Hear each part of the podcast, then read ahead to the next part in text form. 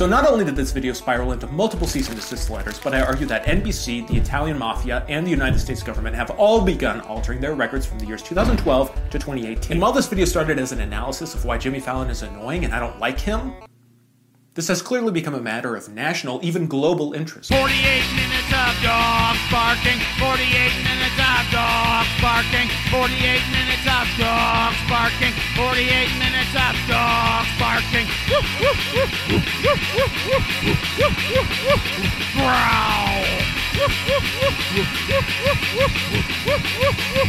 Growl.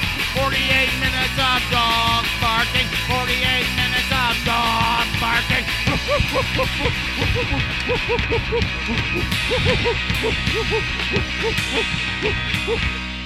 Yeah, yeah, this food's really great. Welcome to forty-eight minutes of uh, dudes eating. Not even like describing the food or anything. Nope. nope. Like, just use your imagination. Food doesn't suck. Yeah.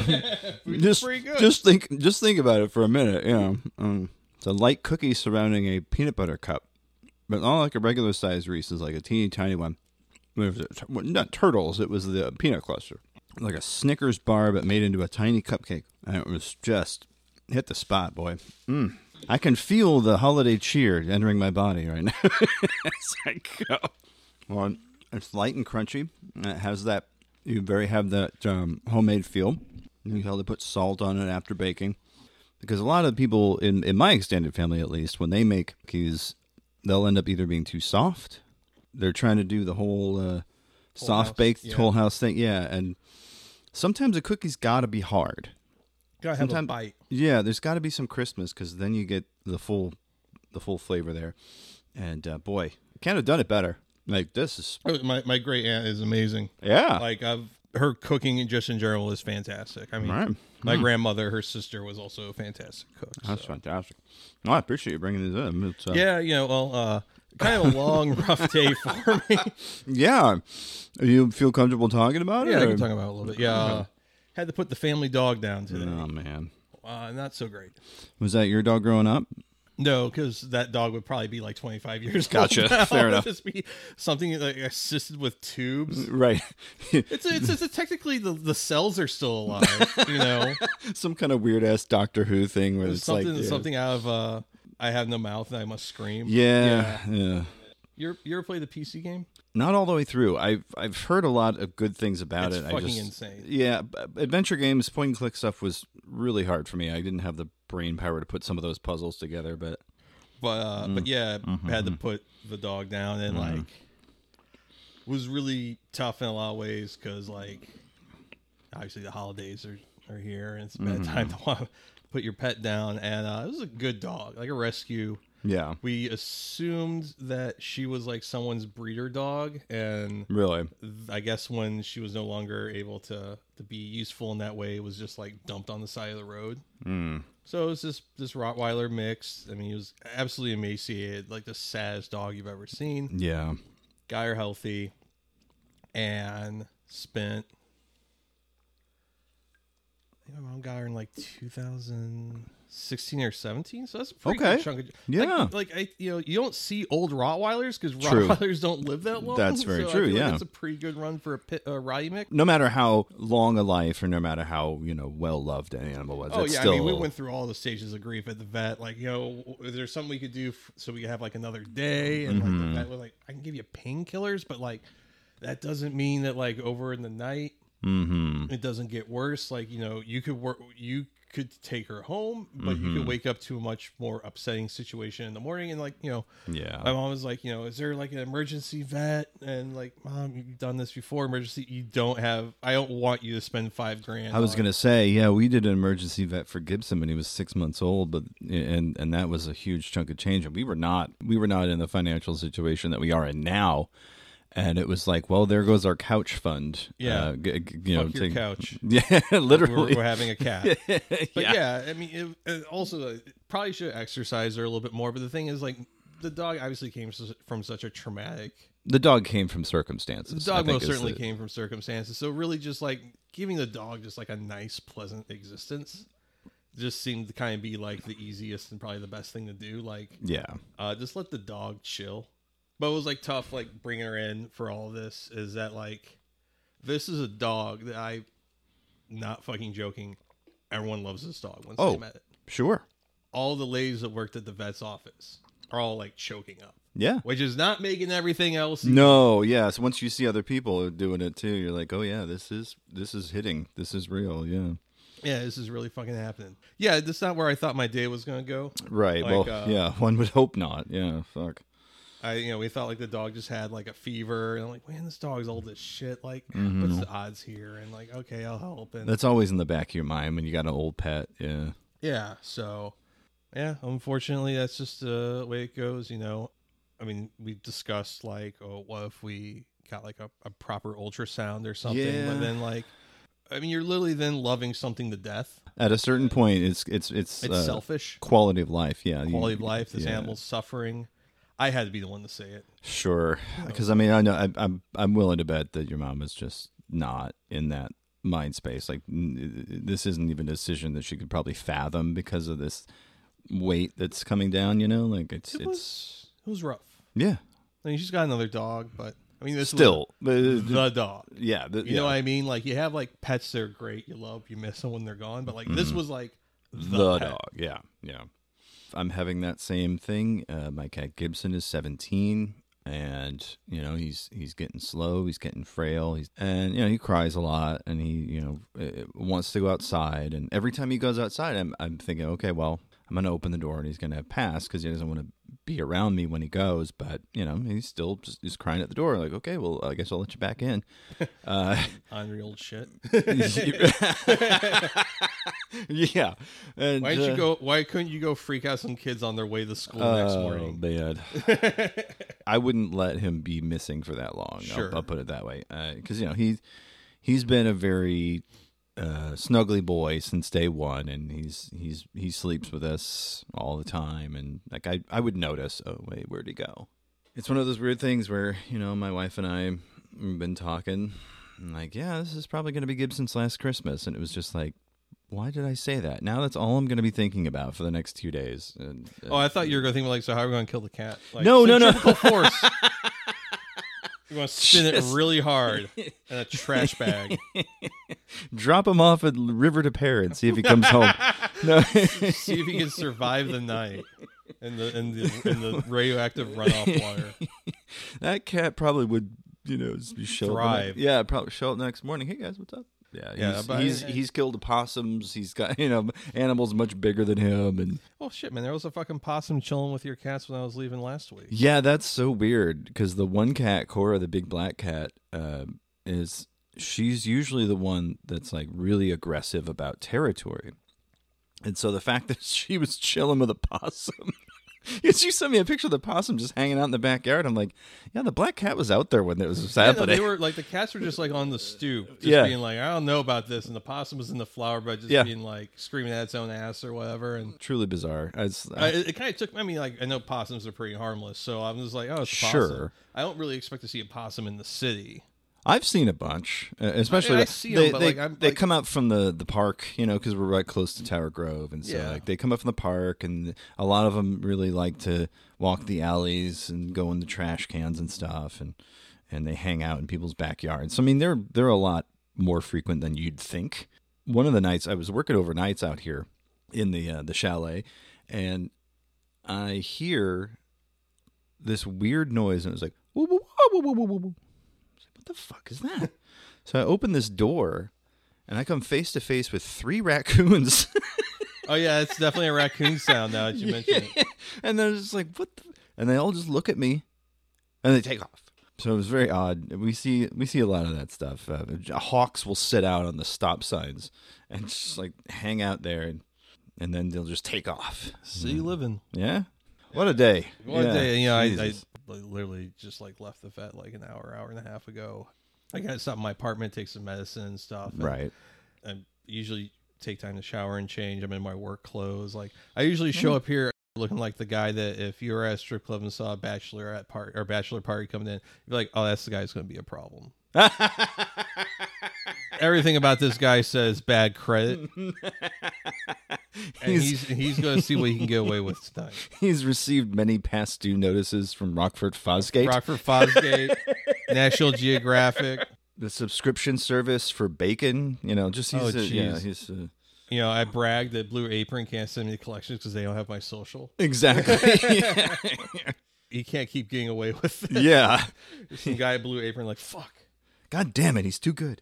He's got a serious collection of cassettes from Columbia House because he just kept cycling through God, Columbia dresses. House.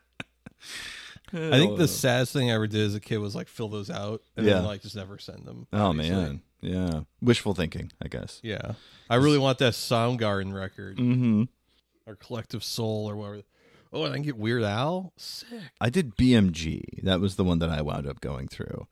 It was because of B M G that I found a couple of bands that would then become my favorites. They did a, a, a compilation one time where it was like, Uh, whatever genre of stuff that you initially ordered, they'd be like, oh, well, here's a C D of this. And it was like rock music. And one was the German band Fury in the Slaughterhouse, a couple tracks on there. It was the uh, British band Sleeper, Champaign, Illinois, Hum, yep. uh, the band Hum there. And then a couple other, I can't remember the other, but those three were like in heavy rotation. And I eventually became like huge fans of those bands. And Uh, I think I'm all better for it. Uh, so it was yeah. very strange. I subscribed to this. I didn't like any of the stuff they picked other than that. It was always, the record of the month is uh, the new Bon Jovi album. Like, oh, no, thank you. God, and this I'm is good. Like the mid nineties, so it's not even like... Not even the good Bon Jovi album. It's albums, not even like yeah. Bon Jovi you can like act like. No, know? yeah, you can't You can't bl- bluff it's your way through it. Indefensible. Yeah, uh, Harry Connick Junior's She, though, was, was one of the monthly things, and I still enjoy that record. Hmm. Uh, it's weird that, that I enjoy that, because yeah. it definitely doesn't Here, sound like the thing. Here's that Sean Lynn record. That I don't think they were that cool. I don't think they had uh, their finger on the pulse like that. It was just like, hey, it was a song that was a hit on the radio for three months. Here's the full record. I'm like, I really do not need the Robin Hood Prince of Thieves soundtrack. I promise you I do not. On C D, no less. It's time for your mom's favorite part of the show. It's time for the breath mint. You want to get right into it, or wait, wait, wait, let's pop it in, man. Let's pop it in, baby. All right, so it is uh, forty-eight minutes. Dogs barking, as we mentioned before. Welcome to the show. My name's Jason. This is Brian. This is an extended uh, New Year's version of the show. As we did last year, we're going to tell you what our best of twenty twenty-three was. So, Brian, where do you want to start? Because I know a lot of things took off twenty twenty-three. I've got a few uh, a few categories, if you will. So where do you want to start? Let's start with movies. Movies, okay.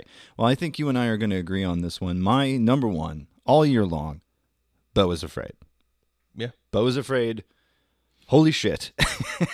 I loved Midsommar. I loved Hereditary. And I thought, okay, Ari Aster is just going to continue doing what he's done before. Stylish, moody, horror thrillers with... Uh, interesting things happening visually, and he did something completely out of left field, is that he made the darkest comedy that I think sure. I've ever seen. It is so absurd. Slapstick, mad dash, cavalcade of nonsense. It's anxiety-provoking. It's pretty much the most anxious I've felt during a movie since Uncut Gems. I want to say since Uncut Gems yeah. or Record. Yeah. Oh, absolutely. Oh, wow. That was that wasn't Lars von Trier, was it? No, that was no, that was the remake of uh, the Spanish horror film. Okay, yeah, boy, what a uh, the it's one of those things where the American version and the uh, the original Spanish version are actually both very good. Yeah, much like uh, The Ring when The Ring yeah. remake came out. Yeah, refresh my memory. That's a found footage movie, right? Yeah, so that's the one where um, like if we're just going, I, it's been a while since I've seen the Spanish one, but yeah. So the American version, it's uh, a late night reporter, and she's doing a piece where she is doing a ride along with a fire department. The fire department gets this call to a hotel or not hotel apartment complex, and then finds out there's some sort of weird demonic rabies. Oh, okay, yeah, yeah, yeah, infesting everyone. And uh, I think I think it's a great horror film. I think it's one of the best horror films of uh, the aughts. As far as found footage go, it's probably up there as well. Like, there's a few other contenders, but that one, pretty damn good. It's pretty damn fucking good, yeah. yeah. But yeah, boy, Beau is Afraid. What a what a surprise. I really felt surprised. Every few minutes, there was something yeah. in that movie that shook you or took you out of your comfort zone or just freaked you the fuck out. like, yeah. Not in a horror way, but in this kind of grim comedy way. I'm trying to think of like what other movie is like dark and funny. Maybe? Yeah. Okay. Je- other Genet stuff too. Um, there's some really funny moments in like City of Lost Children that have yeah. that, that vibe or, um, Radiator. yeah, yeah, exactly. See? Um, all it was missing was that guy. You know the one, the guy who's in every Genet movie. Oh, the the guy who's like the Robin Williams of France? Yes, yes, yes. The guy who's the who was the, the the professor or whatever. Yes, okay. Yeah, I was, yeah. I was trying, okay. So he's, he's also he's the cripple in Alien Resurrection. That's exactly right. Yeah, that's the guy. Him and Ron Perlman are now in every Genet movie. Uh, actually, I did see a new Genet this year, which I thought would not happen, and the name escapes me. I'm gonna have to look this up. It was it was some dumb name that had nothing to do with the movie itself.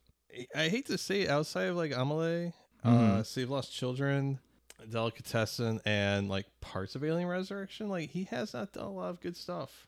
He is like the Rick Rubin of movie of movie directors. Like he's done some stuff that like blew everyone's fucking mind, mm-hmm. and he's also done some shit that's like be- below straight to video. And that's exactly what happened to this one. Ah, okay. It was called Big Bug, which is a dumb name. It's a dumb name for a film, and I don't care. He also did a movie like a year or two ago for Netflix that no one has talked about.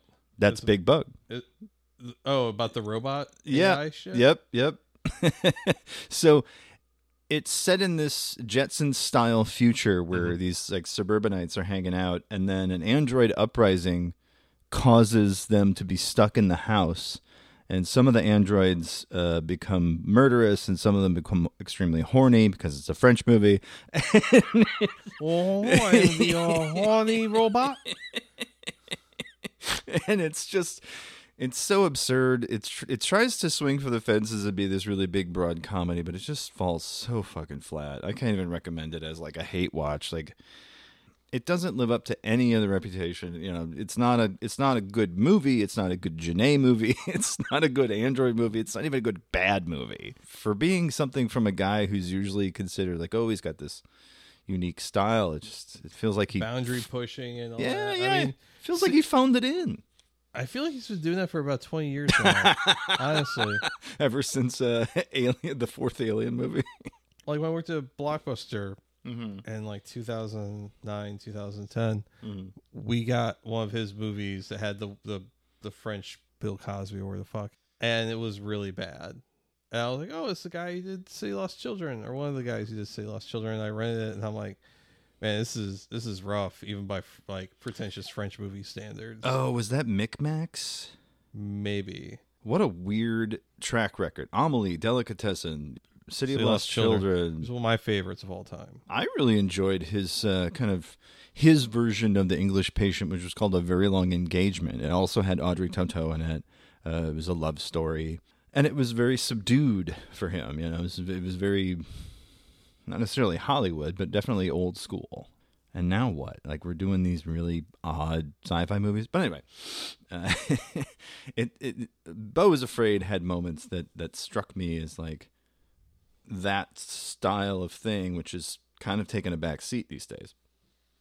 I feel like there's nobody doing something that odd.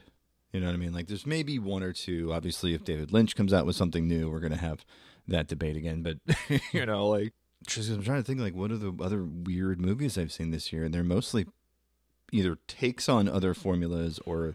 Right. I mean, they're they're all probably all by A twenty-four. Yeah, a lot of the stuff. I mean, like X. It's true. Yeah, X and Pearl. The, the yeah, I... Uh, Maxine next year. It's coming up, I baby. I saw that. I saw that. I'm excited. Uh, yeah, I, I think Beau is Afraid just really encapsulates so many elements of being like an anxious person. Yes. I got in trouble last time. I think we talked about Beau is Afraid because I mentioned that, like, you know, if Beau is Afraid, you don't, it doesn't relate to you. You probably had like a really nice childhood and like probably had a horse. uh, and my my girlfriend had to remind me that she grew up with a horse. Okay, well, she it... didn't have necessarily like a picturesque upbringing. And I'm like, touche. I was like thinking more like someone that went to like a visitation academy. Yeah, and like, waspy, uh, very waspy. oh, the, yeah, their dad's like Brown Crouppen or some shit, you know, some high-priced lawyer. Right, so, some big law firm, you know, my dad owns a dealership kind of style, yeah. Yeah, yeah. Yeah, I, um, I went to high school with a bunch of dad owns a dealership guys, and uh, guess where they work now? At the dealership, because right. they failed out their first semester at S E M O. Nailed it and won. But yeah, yeah, this year A twenty-four was doing some stuff. Uh, Dick's the Musical, I mentioned that. Mm-hmm. Uh, not a great movie, but it swung for the fences at least. They released uh, Priscilla, which is the kind of the antidote to Baz Luhrmann's Elvis, because uh, it is about how Elvis groomed uh, his young child bride. Yep. um, let's see here. They had uh, Zone of Interest, which I'm very interested in, but I have yet to see. Uh, let's see here. The Nick Cage vehicle dream scenario, him trying to get back into his uh, uh, Charlie Kaufman weird vibes, which I wholly appreciate. Absolutely. Please, please do some more of that. And everybody talked about Past Lives and about how good it was. I still have yet to see that one. Very excited to check that. Oh, and The Iron Claw, brand new one, just came out. I've Isn't that what, that's the one about professional wrestling? That's right? About the Von Erichs, which is okay. probably one of the most tragic stories in professional wrestling. Mm-hmm. Just Dark Side of the Ring did like a two-parter like a year or two ago about the Von Erichs. Okay. It's just one of those things like, wow, that is a fucked up story, and then you kind of forget about it. All you just remember yeah. is like, that is holy fucked. And that's kind of the thing that uh, apparently it's like fucking with some people that are seeing the Iron Claw that like don't know a lot about wrestling. They think it's like, you know, something a little bit less depressing than like say The Wrestler, but it's like not. No. And like you're like, no, this is this is like Cannibal Holocaust, a wrestling movie. Like this is Whew. just like a family just like driven by like a, a patriarchal father who uh just can't have anything less than perfection. Whew. And all and just like son like his children, like they die from drug overdoses, die in freak accidents, I think suicide. Wow. And like like there's one Von Erich. Now there's like grandsons and great grandsons, I think, that like wrestle sure. in like the indies, but like from that Von Erich generation, there's only one son left, and I think he's like a hippie dude out in Hawaii now or some shit. It's wild. But, yeah, I mean, if that was your upbringing, I can certainly see going the exact opposite direction. But yeah, I love a good wrestling movie. The last good one I saw was The Wrestler, but I haven't seen a really good one since. Fighting with My Family was all right. But it was purely a W W E product, big quotes, you know, like yeah. it was very much like, this is advertising for Raw, you know, like it was very. Yeah, it felt very transparent. I, I've only seen a little bit of it, and I'm like, I can't do this. Ultimately, once you get through movies, it's not really worth the time. The only W W E thing that I found really good in the past couple of years was the. They were trying to get on the DreamWorks Pixar train, and they yeah. did that, that monster wrestling movie. Will Arnett is the main character in it, which is okay. Um, the fuck are you talking about? There was a C G I monster, like a kaiju wrestling movie, starring Will Arnett. It was a W W E. Uh, it's called Rumble. The name of the movie is Rumble. Oh. So a teenage girl, her father used to be a wrestling coach for giant monsters, your Godzillas and your whatnots. Yeah. And so uh, she takes up the dad's mantle and trains this schlubby kind of fat monster who's lazy and makes him into a pro wrestler. Huh. Okay. So for like a family movie, really fun. It, it talks about how like wrestling is actually a thing, you know, like it's it's interesting. Anyway. Got way far afield there. Uh, but yeah, Beau is Afraid. Beau is Afraid. Great movie. Uh, yeah, I really, I really enjoyed it. No wrestling viewing, in that though. No, no wrestling. No wrestling. There's lots of scary things, scary people. I do love that Parker Posey has a has a great role. Short, but great role in that. I love. Yeah, love Parker. She's only in it for like what fifteen minutes, and what? But not only does every action move the plot along, but she's just a hoot. She's a hoot. Love her. Yeah, so it's a great little movie. I think more people should watch it. Apparently, Ari Aster is very disappointed with the reception it got. Really? But I don't know, man. You made a you, you made, made a three-hour-long movie about anxiety. What did you think was going to happen? Mommy drama. Yeah. Uh, I don't know if you ever saw that tweet where it's like, normal person, I didn't like Beau is Afraid. And then like the second one is like, highly neurotic Jewish man. It's not for you! Yes, yes, yes. Even though I'm not Jewish, highly yeah. neurotic person. Uh, I got to give the number two slot to Oppenheimer. Again, I think we agree a lot on this one. Oppenheimer, a big ballsy biopic that you don't really you don't really see a lot of those for, like, on paper boring people. like, like yeah. J. Robert Oppenheimer is he's just a guy, right? He he liked uh, being in the in the wilderness and being on, on horseback and, and physics, and like that was his deal. But the way that Nolan does, presents it, there's some some neat little uh, fudging of historical facts. There's some stuff where uh, you're definitely given an insight into his mind. That kind of hard to tell whether that was an invention of the film. A stacked cast. Cillian Murphy doing an all-time best. Still haven't seen Peaky Blinders, so I can't speak for whether that show is uh, is better than this film. Good. Emily Blunt. You got your uh, Florence Pugh. Poe. I always say her name wrong. Poe. Poe. Uh, you got your uh, Matt Damon in yeah. a subdued performance, which I always like to see him in. Boy, Gary Oldman as Truman. Again, very short scene. Kills it. There, there's some uh, Robert Downey Junior A lot of performance there. Again, very subdued, and I think that's Nolan's way. You're going to take an actor, and you're going to, like, rein him in a little bit. And I think that works. It works for the style of the film. It works for the time period. It works for the subject matter. Because, you know, you're not going to have these big bombastic people. They're dealing with some serious shit, and they're kind of be reserved a little bit. Yeah, I think it's a movie about big moments and big decisions, not necessarily big personalities right. or big people. The people that are the big personalities are Robert Downey Junior's character, or, like, you know, Gary Oldman. Like, yeah, they they're like the big personalities. They kind of carry that part of the narrative. I think the first twenty or so minutes are pretty bad. It does take a minute to find its footing. Yeah, because it was definitely like, what the fuck am I watching? And it was like really one of those things where, like, um, are we about to go get our money back? No, I'm not joking. No, I, I can see that. I can definitely see how you... Because it really, it really, that's probably, I think, the biggest flaw of the film. It's not Florence Pugh uh, dry humping in an office room. Wait, wasn't that for three hours? Is the is the weakness of the movie? Is what you're saying? The weakness, it's not that for three hours, but um, but talk about another three-hour movie. I mean, Oppenheimer was long, and it did not feel its length. It did not at all. It, it moved really well. Really, aside from that first segment, like once you got to the part where he's at the party, yes, and Florence Pugh's characters, yeah, as soon as he meets Jean, it's it's I feel firecrackers. Like, I feel, yeah. feel like then it really starts moving in the right direction, and uh. Um, just the cinematography is really top notch. The the fact that it was um, all filmed in IMAX. Oh wow! And then cropped for the the sixty by or the uh, yeah sixty by nine. I forget this particular aspect of the process, but I believe like they had like used special lenses, and mm. so you're just getting a level of detail yeah. that you normally don't see. And we saw like the eighty millimeter print. Oh wow! Um, so you so had like, the, the so big I mean, like, experience. Yeah. The the the image was so sharp that you could see like the ambient dust particles in the focal plane, like while people were talking, particularly when they were like outside. Uh-huh. So like, yeah, yeah. I've never seen anything that, that detailed where it's just like, you see dust in the air like that. Like huh. you see the particles. And I think that was on purpose. There's a lot of references to particles, rain. There's yeah. all these visual motifs that, so I'm sure that was in keeping with the style of the film as well. Yeah, yeah. You don't see a lot of that on the home release, even with the projector out here. I, I didn't quite catch all that because, well, of you course, really do need to see it in IMAX because yeah. it, it's it's really one of the few films that like, oh no, this is exactly how it's meant to be seen.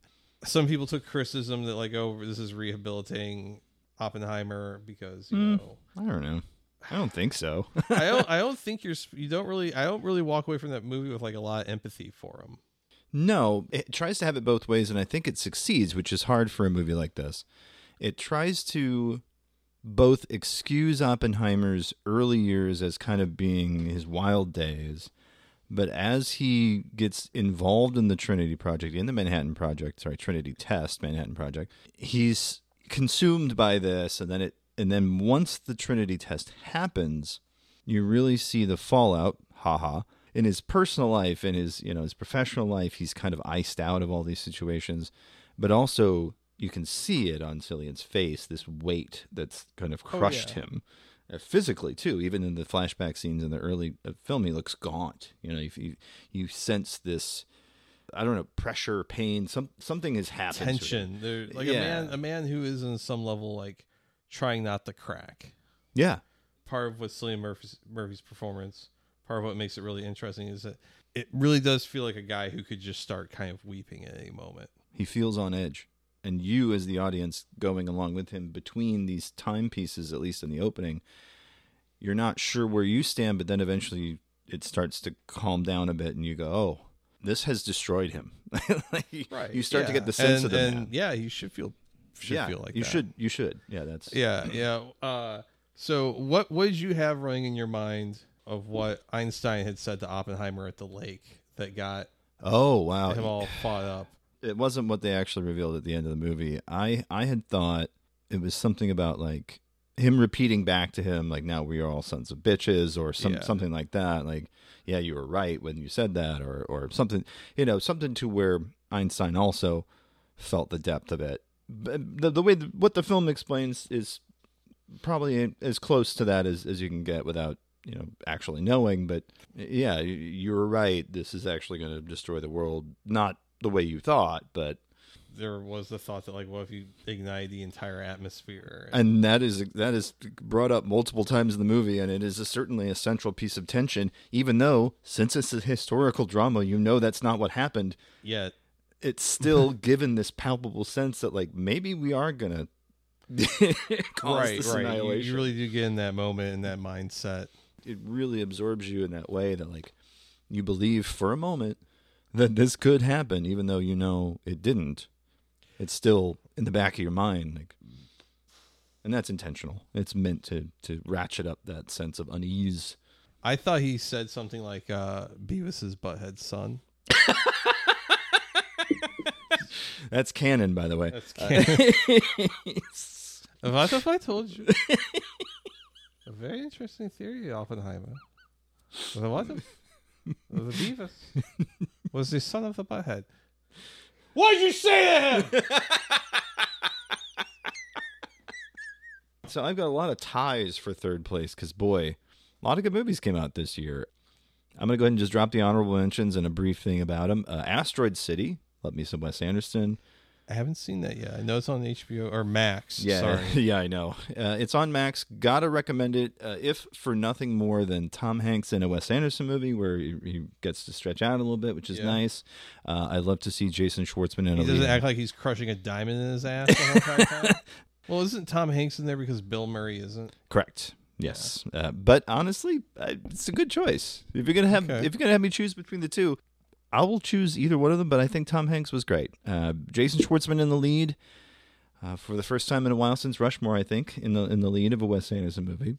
He's playing kind of this Wes Anderson stand-in character who's uh, going through it. Uh, you got your Scarlett Johansson, love her. A brief Margot Robbie cameo uh, near the end of the movie. Mm-hmm. Uh, Jeff Goldblum does a voice in it. Yeah, a lot of the, what you'd think of now is kind of the Wes Anderson retinue of regulars. It's great. There's some really uh, goofy moments that just kind of stand out. Maya Hawke, Ethan Hawke, and Uma Thurman's kid is in it. There's just some real fun moments, but there are also some real, there's some genuine darkness, which is something that I think has been missing from the last Wes Anderson. Like, even French Dispatch, as dark as it would get sometimes, it felt like it was ch- it was kind of like shying away from it and yeah. deflecting with a joke at all these wrong moments. And I think Asteroid City instead leans in, and there's a few, just some heartbreak in this movie. And it's this last scene. It's really hard to describe without spoiling it, but essentially it breaks the fiction of what you're watching, because what you're watching is presented as a film that is also a stage play, that is also an account of something that really happened.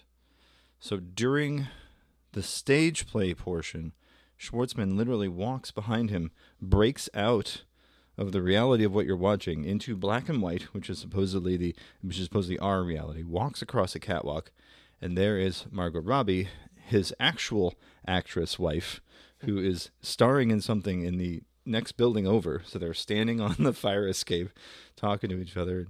Your scene got cut from the movie. It breaks reality for a moment, but then it also, between the two characters, there's this genuine moment, and then it goes right back to what you were watching before, and you're like, what just happened? Some people saw that as a weakness. Wait, you just took me completely out of what you were doing and had this whole other moment with a character. But it happens at the point in the movie that's in color where the character that Schwartzman's playing has just had this epiphany about the relationship with an actress who he's chasing. And so the reality and the fiction collide in that moment. And I think it was kind of neat. Kind of like Wes Anderson kind of playing a little bit. Kind of having, sure. a, having a little fun. It feels playful, which is nice. I always like to see that. Speaking of playful, Megan, the, the Megan killer robot good. movie. I love killer robot movies. I love horror movies. And I love horror movies that are P G thirteen because my kids are thirteen now. So I get to see a lot more of them with them. Not really much Megan else. Megan was a lot of fun. Not really much else to write home about, though. I mean, Jennifer Connelly has a yeah. has a bit part in that. Best death by pressure washer I've seen on a film. Forgot about that. Uh, unfortunately, there is some harm to dogs, so anyone who does not feel comfortable watching a film where a dog comes to harm, maybe maybe skip that one. Enjoyed that. There's a great little Terminator riff at the end, too, which I thought was real fun. Mm-hmm. And the other honorable mention, Teenage Mutant Ninja Turtles Mutant Mayhem. Mutant Mayhem is great. Ice Cube is in it. Jackie Chan. Oh, man. Ice Cube, Jackie Chan. Uh, you know, Seth Rogen. Happy birthday, Jackie uh, Chan. Happy birthday, Jackie Chan. The four kids, actual kids who play the Teenage Mutant Ninja Turtles, great. The art style looks ripped straight from Eastman and Laird's comics. There's so many just wonderful old school hip hop tracks sprinkled throughout. There's so many just dazzling visuals that happen constantly. It's eye candy. It turns into a kaiju movie at the end because why not? There's nothing not to like. It's just a fun movie. My real actual top three ends with Barbie. I got to say Barbie, fun. Uh, feminism light, you know, fe- feminism it's one oh one. It's very much like we'd be, we'd be at brunch now. Oh, it's no mistake that Kate McKinnon is in the movie. I'm sure that's part of it. Yeah, it, it definitely does have some real wine mom, shit lib some talking points. Pussy but... hat shit. But at the same hey, time... black women should be thankful that us white women let them have rights kind of shit. Other than that, boy, Ryan Gosling, as I mentioned before, big fan, steals the show, sings and dances his ass off. So you and Ryan Gosling's well. probably the best part of it. Yeah, which is really unfortunate because Margot Robbie is oh, no slouch I mean, either. She's great. Just completely outshined. Yeah, Ryan Gosling, you know, the man grilling a single portobello mushroom. All I can think of is, is his character in La La Land. Uh, God, I fucking hated that movie. You did? I fucking was seething. Really? Why? Who's the chick in the remake of Parent Trap? I, I, uh, Lindsay Lohan. Lindsay Lohan. There we go. I thought that was Lindsay Lohan, and just and she had bad work done, and I was like, "Wait, that's Emma Stone." It's Emma Stone. Yeah. It took me like two thirds of the movie. I'm like, "That's a okay." That's I don't. A, that's like, a choice. I just, like, it feels like a face blindness. Did you forget thing. your glasses? What was that? They look nothing alike. I th- well, I think Emma. I, I think Emma Stone's has some bad work on her face. Entirely possible. The, the that new movie she's in, Poor she, Things, yeah. Uh, it's like, is there prosthetics? Did um, did you bleach her face? Hard to tell. I'm not trying to comment on a woman's look, but there's sometimes it's just like, oh, you shouldn't have done that if you did right. something. It's, it's, it's, it becomes a, I am sorry that happened to you. Maybe she not. lost. Maybe she lost some weight. Maybe she gained some weight. That know. can fuck with your face too. Like there's some. I mean, there's some reasons why that can happen. But no, she, I mean, her performance is great in that movie too. I it's really just like great. I just think that movie is. I was like buying on fucking tinfoil. Really? I is woo! it okay? Is it musicals that you don't like, or is it movies about being wanting to be in the movies that you don't like? Because it's, it's kind of I'm not a big fan of musicals, and then okay. like shit that's kind of like navel gazing at like look we're in the hills, look we're in L A. yeah. Like yeah. I'm not always a big fan of that because like I've been to L A. I think it's fun. I also think it smelled like piss. Right. It's like, oh, cool. Like, I've, I saw that in the movie one time. Still smells like piss. That's fair.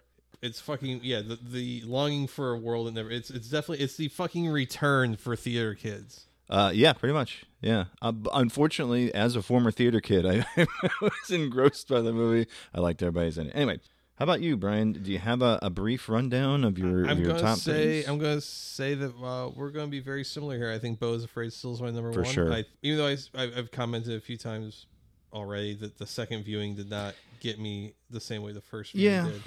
There's still just a lot of masterful stuff. That first segment when he's in the city is oh. still Yeah, still every amazing. Paranoid right-winger's you know, worst nightmare. The birthday and... boy killer. Yeah. Fuck you! Fuck you!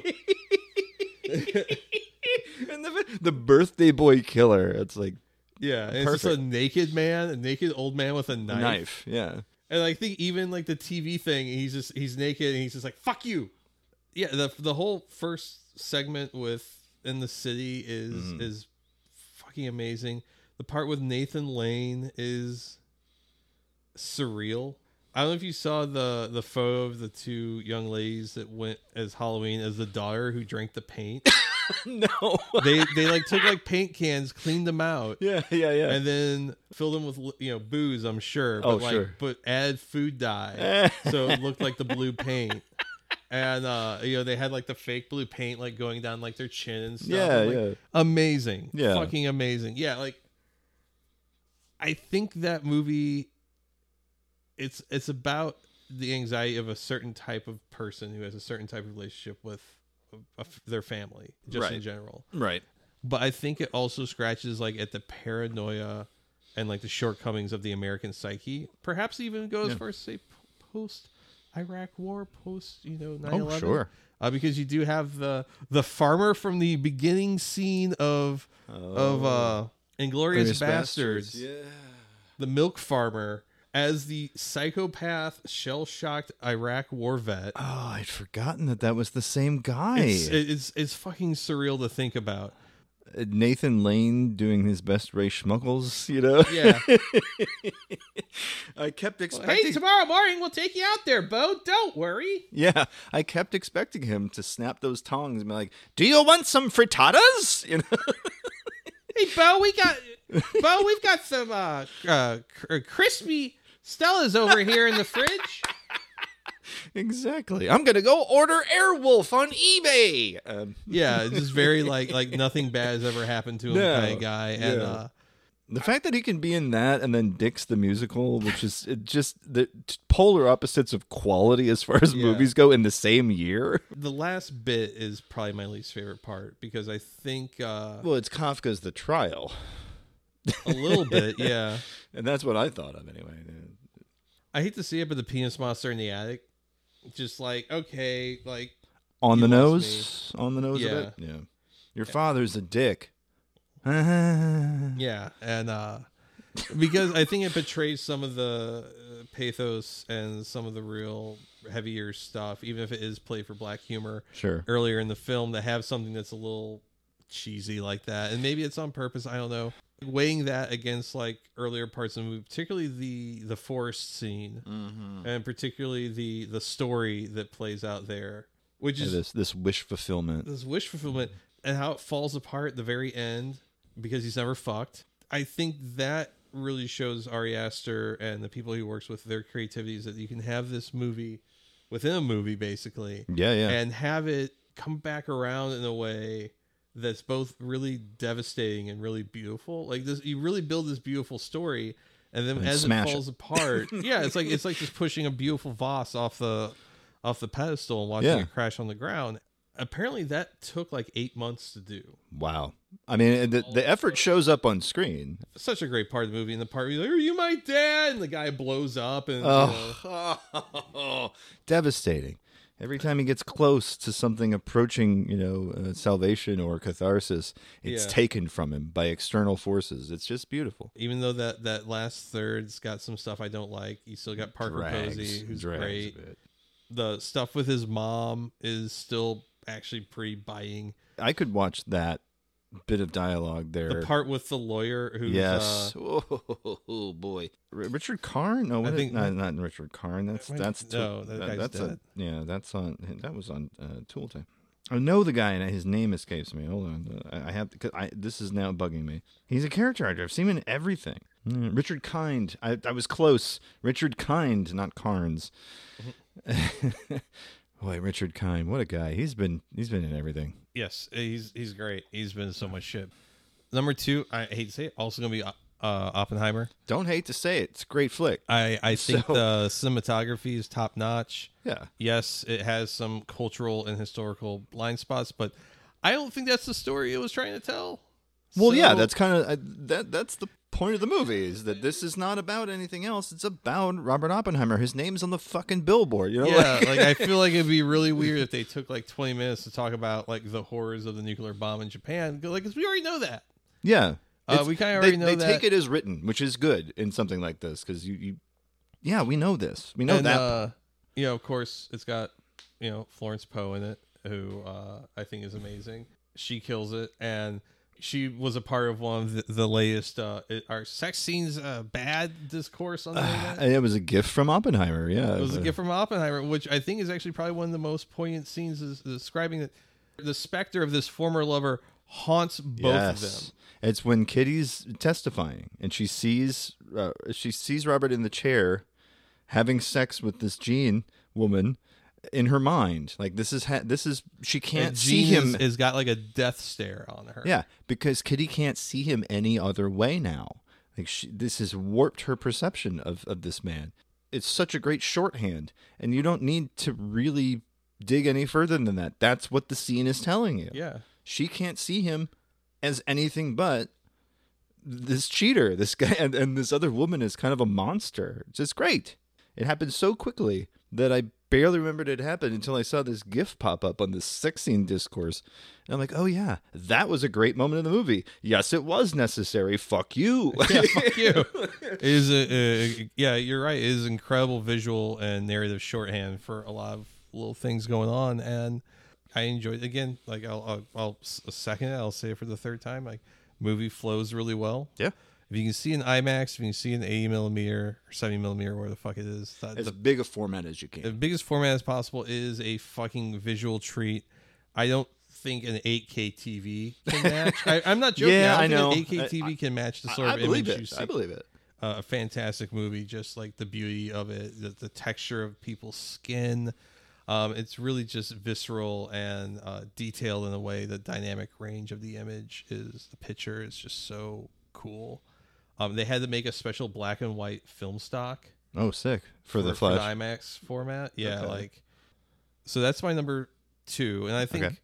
like you, there's a lot of honorable mentions. Yeah, yeah. I, I, I think, honestly, because we were talking about doing, like, we're just going to do threes and, like, honorable mentions. I don't have a lot of thirds. I know. I think the problem with a lot of me is, like, I, I can tell you what my favorite thing is in a certain category. I can tell you what my second, my first and second. Yeah, that's real easy. But that third one is like, I could tell you a lot of shit I think you should check out. Okay. But like, but like a some. third what, one. I mean, like, what? I think Infinity Pool. Okay. Um, Still haven't seen it. I I I know it's a. Um, it's, it's another movie with Mia Goth. I was going to say. Gets her big titty honkers out. I was trying to think of a tactful way to say it, but yeah, you're right. It's a. It's a oh, Mia, God. It's another Mia movie Goth. With Mia Goth. Oh, oh, boy. Boy, okay. Was it produced by A twenty-four? Oh, yeah, of course it was. And apparently it's got a real gross out factor to it, which is something I'm looking forward yeah. to. Because, yeah, there's apparently a lot of. Imagine you get stuck on a, on a desert island. The only thing you've got to pass the time before you die of uh, starvation and dehydration is just a foe of Mia Goth tits. I'd be so pissed. Yeah, I would hate for that to happen to me. That. God, God damn, I spend my whole life getting away from these tits. I can't escape them. They're everywhere. Crack over the coconut. And it's just a f- the, the coconut. Looks- it's a still from X. Motherfucker. Son of a bitch. They got me again. But uh, uh, Infinity Pool's really cool. I think yeah. Barbie was fun. Across the Spider-Verse is a really great incomplete It's a visual film. treat. I will I will give you that. It is a visual treat. And I, I, love... I feel like we had a lot of movies this year that are like visually really like amazing and yeah. maybe lackluster in other ways. Yeah. Uh, yeah, I, I really don't have a third. Okay. Um, That's I have, fine. I think there's a lot of movies worth checking out, but mm-hmm. I don't know like if any of them no really... strong third a, a strong third. I have okay. a strong first, strong second, but okay. What category you want to tackle? That's fine. I feel like uh, we could we could rush through uh, video games because I know we talk about a lot about video games on the show, and yeah, um, a few of these. We're you afraid know, of women, definitely. Uh, so I'm going to start with the one that I think is going to be a little contentious. I think you and I might have a little disagreement on this one. My number one. I know what you're going to say. It's going to be Remnant two. I know you disagree, and I know why, because I've played it with you a couple times, and I get this sense about an hour and a half in, and you're like, yeah, I'm ready for this to be over. And I get it. It's, I don't know what it does, but something about it hit for me, and it didn't for you, and that's going to happen. What I get from Remnant two, which we discussed before, third-person... Souls-like, it's yeah. kind of like somewhere between Bloodborne and... Destiny, Destiny. two, yeah. yeah. And that's, I think, what it does. It scratches that Destiny two itch that I've kind of been missing. Obtuse puzzle solving. There's some some lore that you kind of have to spend a little time with in the world. I like the procedural generation. That's interesting to me. I can play the same section three different ways and get three different quests. You know what I mean? Like, there's sure. there's a lot of stuff to find, some great loot. But, yeah, I, I certainly understand that it's not for everyone. It just hit for some reason, and that there's kind of a, a base camp Earth where everyone's just kind of hanging out and like waiting for the apocalypse. That always is an interesting. Well, it's like they're waiting thing. for the apocalypse to now be over. It seems. Yeah, like, yeah, yeah. Especially when you get towards the end of the of the game and, and you unlock Root Earth, which is an alternate Earth where the Root is taken over, and they're really just like, well, I haven't seen a storm like this in a while. Wonder when it's going to be over, and you kind of get this sense that like, yeah, these people already survived the end of the world. They're just kind of waiting for the next part to come. So that grim thing is kind of cool. So that's my number one. Big fan of that. Joining anyone else's game in co-op is always a hoot for me because, like, I'm not that great at the game, but if I've got someone else playing with me, I feel like, oh, it's my time to shine. My second's got to be Hi-Fi Rush. It was a late entry because I just got Game Pass, and I blew through Hi-Fi Rush because it's a hoot. Rhythm game, Devil May Cry, action spectacle fighter with some great music on the soundtrack. Oof, what a game. Gotta love that one. And, you know, it's Bethesda and Tango Gameworks. The last one they did that I really enjoyed was the very wonky Evil Within two, which I finished and I enjoyed, but it definitely was a bit of a slog in the early game. Uh, but this, boy, if you think about like Sunset Overdrive, that old Xbox mm-hmm. One game, traversal is interesting. There's interesting combat. There's a bit of a rhythm game involved. I'm thinking about Jet Set Radio. It brings a lot of different stuff from other games to the table and kind of makes it its own thing. Still a lot of fun. Great music. Love it. My number three, Armored Core six, Fires the Rubicon. Gotta love it. I love Armored Core games. Haven't played one in so long. Armored Core five was P S three era. So, yeah. you know, it's been a while. It's it's like they never left. They learned a lot of the best lessons from five and took them to heart. Great replayability. You, it could, because in order to get all the story stuff, you do very much Nier Automata style. You do have to play it a couple times. Combat is fast and real loose, and you can kind of whip through stuff. And if you got enough gear, if you got the right gear, you can kind of trivialize some of the later portions of the game, and that's fine because you're supposed to feel a little overpowered, at least I think. But I enjoyed Fires the Rubicon quite a bit, and it was such a breath of fresh air. Haven't had a really good mech game probably since Deus Ex Machina, which was, you know, five, six years ago, so it's been a while. Mech game? Yeah, yeah, mech combat. Oh, Mech Warrior maybe, but I I never really liked Mech Warrior. Deus Ex Max? It's called, sorry, Daemon Ex Machina, excuse okay, me. Okay, I was going to say. Yeah, the name of the game. A bomb? Yeah. That's a pizza. I can use that. Um, I'll take the Gep gun. Well, yeah, I mean, who wouldn't? God, I sucked so bad at Deus Ex. Yeah, Daemon Ex Machina, sorry. Some of the same design team went to work on Armored Core six, and it shows. There's very much, there's a lot of that D N A in there. Yeah. Uh, if you get a chance to play that, that was fun. But yeah, Armored Core six, what a hoot. Like that a lot. Brian, what about you? Not a lot of new games this year really pulled me in. You know, just kind of starting off with some stuff I thought that was really great. I think the Castlevania expansion for Dead Cells, Dead Cells yes. was uh, a ton of fun. I still haven't played it, but it's on my list. I it's got good. I yeah. mean, Dead Cells altogether is a great game, and they've mm-hmm. just added so much to it over the last couple of years. It's it's phenomenal. So if you get the Dead Cells Castlevania, does that include a lot of the stuff they've added recently? Well, it's D L C. Oh, so, so you have okay. to have the base game. So you have game. to have the base game. Okay. Yeah, it's, it's, it's not like, like it's the closest thing you're going to get to a new Castlevania content probably ever. Bloodstained Ritual of the Night was about the last one we got. Yeah. Well, I mean, Bloodstained Ritual of the Night was not even like a real cast. I mean, it was. It's not. It's not in, in name, but it definitely is in spirit. It definitely. Sure. Had, uh, uh, yes, yeah. I definitely. Um, Vampire Survivors. Uh, oh. Still having more content coming out. Still a lot of fun.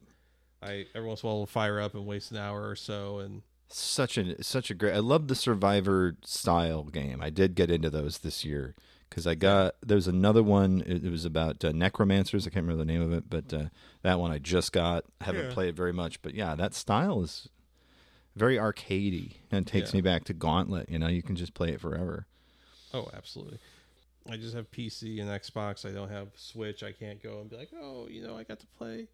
Uh, the new Zelda, the one where, where Zelda learns about uh, RICO laws or something, you know? Oh, she'd be in trouble if that was the case, yeah. As far as what I got to play, mm-hmm. I think probably Resident Evil four Remake. Yeah. I don't even know if it's really my favorite. It's just like, it's just the most well done thing I played. Okay. I think four really didn't need to be reiterated on because I it was such that. a great game beforehand. For the most part, every improvement or everything they changed has been a pretty good improvement. The thing in the remake is it really slogs down in the castle, whereas I think it takes until you get to the island in the original for it to really become a slog. Huh. It's a little weird. Like the castle, yeah. the, I get fatigued in the castle. I can fucking huh. run through that game up until I'm about halfway through the castle area. And I'm just like, man, this is really getting a little long in the tooth. And that is one of those ones where you kind of do have to replay it in order to kind of get the full experience, right? But the, the graphics, the general vibe, like the economy, the, the, the core gameplay is just as tight as it's ever been. You got you got knife parries. You can. That was the one thing I thought was an interesting addition. Yeah, knife parries. Yeah, like the the the play, the vibe of it's really great. I think it's worth playing. The Separate Ways D L C really takes everything that's fun about the main game and kind of builds upon it. It gives you some different mechanics with uh, Ada's character. Uh, she she plays a little bit differently, and she's got some cool skills you can unlock if you have certain little trinkets and things like that. Uh, I think that like overall, probably like the most fun I had was something new to me, mm-hmm. you know, something new to me that came out this year. I'd say probably second would be Armored Core six. Mm-hmm. Just really scratched that P S X, like very early three D game itch for me. Yeah. Where like they give you just enough story to let your imagination fill in the blanks. Some of the missions are, are kind of painfully archaic. and, and, and binary and how they handle some things in a way that's like really fucking annoying, but then like you find a way to cheese around it and you're like, I think it's also what makes it fun is it's a game that's also has some design elements where like you can learn to cheese around them, and I think it's almost they left them in there for people that were clever enough. Games I wish I would have liked, um, uh, Atomic Heart. Yeah, you were saying that when we first talked about it on the show that it, it had potential but it just didn't live up to it, huh? Yeah, it, it looks really pretty. It's a gorgeous game, but it has some gameplay loop stuff that's just fucking miserable. And I, it's a game that you like. The world that it creates is very interesting, but it doesn't always stick with its narrative. Not everything has the same level of gloss. Mm. The whole like everyone's Russian, but your main character is, sounds like just like some dude from like Omaha. Kind of really is fucking grating. Yeah, it reminds me of everyone being British in Chernobyl. Oh yeah, in the H B O series. Yeah, I might finish it one day, but I'm not like uh, not in a rush to do it. Yeah. Not in the rush. It has again like this has some really bad gameplay loop ideas, particularly with enemies that keep being rebuilt. Mm. And you, yeah, it just it just fucking sucks. Like yeah. some stuff, like exploring just like really simple areas would take like a half hour just because by the time you like start like jumping to where you need to jump, like, okay, now I got to deal with these fucking saw monsters again. And Yeesh. That I wish I was a lot better. Um, Remnant two, I'm going to give my commentary on it, and which is I see what you like about it when right. I'm like playing with you and like things are flowing. Yeah, like it's a lot of fun. Like when like. You're getting the, Sherpa'd, and yeah, because I think a really, really, really, really, really, really big problem with their fucking procedural generation, little seeds or kernels or whatever you want to call them, yeah, is that sometimes they really fucking shit the bed, yeah, and make things way too fucking obtuse. So when you joined to help me with like the, I'm just calling it the Vex map, yeah, because that's what it is. It's it's a Destiny two map, yeah, like that room. That has like the spot where you're supposed to put the, the quest item, and it takes you to the final boss. So that, that world stone right there, uh-huh. nothing ever showed me on the map because you're just always coming in at the same direction that there was a path behind me. Oh, so I wasted like three hours on that fucking map. Oh boy. Yeah. See, see like that's what like, like this game, like I said, that game does not value your time. And I find that really insulting and really frustrating. I can definitely see that being. That's a, what like my yeah. main gripe with it is that like, if I'm playing by myself, I feel like I'm just really fucking spinning my wheels. Like if I'm playing with you. Okay. Like we're figuring it out, but like, I mean, there's just also things like hopping through a portal at the same time. One of us is going to die. You yeah, know? That fucked me up. I could not deal with that because I'm like, every time I did this when I was playing solo, and then I went, oh, it's because I'm not playing solo. There's some of that shit where it's like, there's some jake really in necessary there that really yeah. sucks shit. And it really, you know what? It feels like a really ambitious Dreamcast game. I can see that. Yeah. I can see what you're but saying. But it's, there. You know, it's twenty years later. Right. Uh, I think there's some story stuff that's really interesting. I, I, I appreciate that they're trying to punch above their weight. Definitely. As far as like what people are expecting from like a, a double A game. Yeah. I do appreciate that. Yeah, I can, me and you can both play the same world and have very different experiences as far as like what quests and what things you get to see or do or what characters you meet. It's just some of the stuff in between is fucking piss. Yeah. A few things that I just I, I had fun with, but I didn't really play to the end or anything like that. Uh, Pizza Tower had a big, a great platformer. Yeah, I've heard good things about that. Very, very cool old school platformer with some nice hand drawn graphics. Gotta love that. Uh, Typecast, a a local company called Gutter Arcade, put this out. It is a bullet hell typing game. Also, that's kind of a survivor's. A kind of a Vampire Survivors type of deal. Super cheap, real fun. The gameplay loop is extremely addictive. Gotta love that one. Anything that makes me use my keyboard for anything other than W A S D is always interesting to me, because your your whole left hand has got to cover the that big quadrant of the keyboard for different, because each enemy has a letter on them. Mm-hmm. And so if you hit the button once, it hits all the enemies with that letter on them, only within your field of vision, which is this, represented by a big circle, and then you're in the middle. So if you get hit, your your crystal cracks, and that's your health, right? So if your crystal cracks three times in, in, in normal mode, you die, and you got to start the loop over.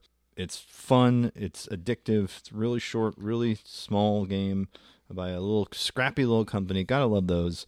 And then the last uh, honorable mention I gotta have is World of Horror. If you ever wanted to play a point-and-click adventure game styled after Junji Ito's comics. I've heard about this. I, I, is that still technically like in uh, development? I believe something? It is in early access, yes. But the version I played has a majority of the quests available. It got it on Steam at a discount over the holiday. Just starting it, but boy, just visually everything clicks. It's got this really lo-fi, almost like an early Mac game yeah. feel to it. The art's great. I love the the concept that you're kind of... You're playing these individual stories, almost like chapters in a manga, over and over again, trying to get the best result. Great stuff. Got a lot. But World of Horror. Big fan. All right. So what do we want to do now? T V or albums? Music. Albums. Okay. Brian, why don't you start us off then? Number one. Number one. Jeez. This is a really tough one.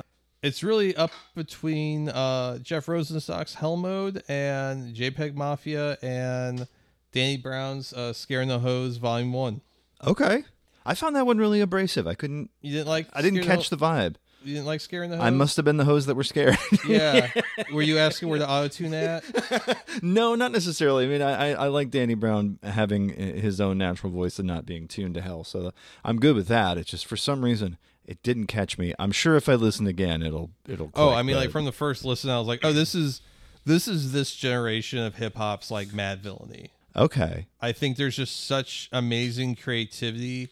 And it really just feels like two dudes just trying to fucking gas each other up, like just make each other like laugh. But just in that in that way that it's just two talented people trying to play off each other. The beats are really uh, impressive. The where JPEG was uh, getting some of his uh, samples from, really creative. One song is just like a fucking basically a loop of like a Detroit like gospel song from the eighties. And then the, all the lyrics are all of Danny Brown's verses are innuendos about like fucking and sucking. Well, I'm gonna it, dick you down like the twelve disciples. Hell yeah! It's off the song "God Loves You." That pussy on my face, I'm a talking tongues, legs in the air, screaming hallelujah. Make her squirt that holy water. Drinking down wine, but no communion. Only my dick she is consuming. On her knee said, oh my God, pull the camera out. Let's make a movie. Pussy wet like Noah's Ark. Oh God. Go ahead, girl. Just bless me. if you on that, if you on your period, call me Moses. Oh, because I'm about to split that Red Sea. Yeah. Oh, give me boy. That head like you're breaking bread. I'm about to fuck you like the twelve disciples. Hold my balls look until we get across. Uh, Flex on your back, but I know you like that. Her with my dick like David and Goliath. Take your thong off, flick it at me like a slingshot. Might give her cock on a mountaintop. Drop, drop, then again, it don't stop. We like Adam and Eve, but I'm going to eat that apple bottom. Steak in the grass, gonna shake that ass. Like Keith Sweat, I'm going to make it last. Want to eat that pussy? I broke my fast. Just, um, I mean, there's, and that's not even probably the best verse. They're the best part that anyone has on that record. Wow. And I'm like, oh, that's fucking great. I got to go back and listen to it now. It's then. Fucking, yeah, it's yeah. amazing. It, it, it's it's a shame that apparently Danny Brown was absolutely off his fucking nut the whole time. Like he said, like Danny Brown's now sober. He's gone to rehab since this record's come out. But he's gone on an interview. The comment that like, yeah, you know, uh, I'm really, I feel really bad. I was so fucked up making this record. I know I was probably a huge pain in the ass, and uh, I, I, you know, I, I feel bad that he may not want to make a second one. Yeah, like, like that. Peggy is, for I hate to say it, but for all whatever suffering that he was going through, he happened to make a really great record. And JPEG Mafia, all of his like front to back, I think it's just a great record. And like I listened to it all fucking year, like I did the first time I was introduced to Madville, and he like, oh, this is just a record I'm gonna listen to like every other day for the next eight months. Okay, cool. I've, I've got this figured I, out. I got this on. Yeah, I got this figured out. Uh, Hell Mode by Jeff Rosenstock. I mm, think. Mm, mm. I think for a lot of people that I think actually have music opinions worth listening to, this is like their top one or two. And they're right. They are absolutely positively right. Uh, you know, the fucking ultimate D I Y guy goes and records in a famous music studio, uses echo chambers used for like pet sounds and shit, and like makes like the quintessential like pop punk record for dudes that like aren't creeps on Warped Tour. Yeah, I can't say enough good things about Hell Mode. I've I've been evangelizing about this record. I'm really excited that he's coming back to town because uh, last time he got he canceled because he got sick. Hoping that doesn't happen again, knock on wood, but, you know, um, yeah, it's just times, uh, it's just times a, being what they are. Yeah, uh, but, man, what a fucking solid record. I don't think I've heard one of these this good from him since Worry. Yeah, been a while. It's been a long, long while. It's It's a phenomenal record. Sounds great. He really kind of just flexes from top to bottom. I mean, really, it, there's a few songs where I'm like, oh, okay, he's kind of revisiting a theme from like Post or something, yeah. you know, or, or he's doing a another riff on something that he did on Not a Dream or or one of those things. But it's still, God, it's even though it's his what fifth studio album just solo, it feels so goddamn fresh. I don't know what it is about it. I, I think it is this kind of, he's sprawling out a bit and, and letting himself do things that maybe he couldn't do in B- Bomb Music Industry, or he couldn't do in Arrogant Bastards, or whatever it was yeah, that yeah. he was doing. It's like he just decided, I'm, you know what? Fuck it. I'm doing whatever I want. He, he really, it really felt like he just, I'm just going to fucking make this damn record. And uh, it's great. Front to back, it's a ton of fun. Yeah, hopefully uh, he actually plays Saint Louis this time and doesn't get sick. I'm not going to be there because Arm and Hammer is the same day here in Saint Louis. That's a, and that's Armin, a tough split. Yeah, you got to choose yeah, Armin, one or the like, other. I, like, there's no fucking way those guys, Arm and Hammer's ever come. Like, Jeff Rosenstock will come back to Saint Louis because we're we'll fucking we'll eat that shit up all day. Yeah, because but cause like fucking indie hip hop, yeah. like yeah, I've seen like Buck sixty-five perform like fifty people here. So like, uh, yeah, you know, that's um, so rough, dude. Like, I, it's it's really rough. Like seeing like your your fucking heroes come to Saint Louis. Like play like thirty people, and then they go to Chicago and like sell out Lincoln Hall mm. like next day, and you're like, "Fuck, man, we kind of suck, don't we?" you do, you do get that impression, yeah, for kinda, sure. Like there was also a time in Saint Louis that felt like no one gave a shit about what you're doing unless there was burlesque, yeah, or like if you were like a rockabilly dude that also thought burlesque was cool. Like, yeah, my girlfriend kind of looks like Betty Page if uh, if uh, you squint she, really hard, if yeah, you squint really hard, hard. I was gonna say if she had hard living. Don't ignore her lazy eye. If she puts the gimp leg behind her and she, you yeah, know. if uh, ignore ignore the stoma. All right, so Hell Mode. Uh, what what else you got? There, uh, number three, you know, I'm gonna say uh, M S Paint, Post American. Mm, mm-hmm. I think that that I. No, it's a solid record. It's a solid fucking record. I, I think I hate to say that some of the songs that they re-record with the fellow from Military Gun. I don't think are as interesting as the mixes from the, the original E P that came out a couple years ago. They are definitely weaker if you can compare the two, for sure. But if it's your first time hearing M S Paint, you're not going to know the difference. I think the, the newer songs are pretty fucking amazing. There's only like one or two tracks on there that I'm like, eh. But everything else is fucking top notch. I gave that record quite a few spins this year. It goes hard, baby. It's fucking great. I don't know. It feels like they're getting a little big for their britches, so I don't think they're coming through Saint Louis for a while. They're Maybe like, not. They're like, no, we're a Chicago band now. Ah, uh, yes. Chicago and Madison, if we're going to play the old Midi West. Yeah. The, the big big boys from Mississippi. Right. Well, you know what I thought of when I was listening to uh, uh, that record was I was thinking about the the, the nineties industrial scene. Oh, and, yeah. Like, and, and how there was uh, Pop Will Eat Itself. That I was trying to remember the name of the band. Pop Will Eat Itself. I kept coming back to that as like a touchstone for their stuff. I don't know, not necessarily with anything that they actually sound like, but there's this like anarchic attitude that's infectious through the whole record. Yeah. Um, it's an attitude that I think a lot of rock bands, even like even what you consider like your classic, you know, alternative or whatever, they're missing, I think. A lot of alternative bands have kind of gotten softer and they're a little bit more cautious about being aggressive. Yeah. And I think M S Paint is like, fuck that. I feel like I feel like those guys are just like doing whatever they want. Yeah. And thankfully they're not like fucking weirdo like amateur magicians or something. Right. It feels good to hear someone not constrained to a genre or a scene, which is or an idea or yeah. like whether or not this shit's cool. Yeah. Because like dude performs in uh, a pair of pants where one leg is cut like a pair of shorts. So I like it's like one of those things like, oh man, you, I saw that like, oh yeah, this dude does not give a fuck. He's not giving a shit. It's great. Yeah. Uh, yeah, no, they're they're a great live band. I feel lucky I got to see them twice this year, even if the second time came at some real personal peril for reasons that make me not want to live in Saint Louis anymore. Yeah. No, the less said about that, the better. Sure, uh, yeah. sure. But uh, but yeah, what a great little record that kind yeah. of came out of nowhere. Well, you love to see the scrappy guys do, doing something good. You know what I mean? Yeah. And uh, my honorable mentions mm-hmm. are uh, New Blockhead Beat Records, really great. Uh, mm-hmm. Probably the best Billy Woods feature uh, of the year. Yeah, I'm surprised any of the other Billy Wood stuff isn't isn't on your list as of yet. I I, I don't have the whole I, I list think, in front of me. You but... know what, man? I I just don't think Maps is that good. I don't yeah. think Billy Woods is like a guy that like. I think when he's kind of poking at his own ups and downs in life, or ups and downs of like being fucking broke as shit, and mm-hmm. like I think. I don't know if he's like, it feels like he's done the, the hip hop version of like On the Road Again, which just doesn't. It's just fine. I'm glad that I have found other people on the internet that feel the same way, where it's like, well, like, you know, Athiobees, this previous record was so fucking good that it, it didn't get half the fucking praise this record got. Yeah. And it feels like some of this dick riding that I'm seeing, where I'm seeing the new Arm and Hammer, which feels like doing long division. I'm really sorry.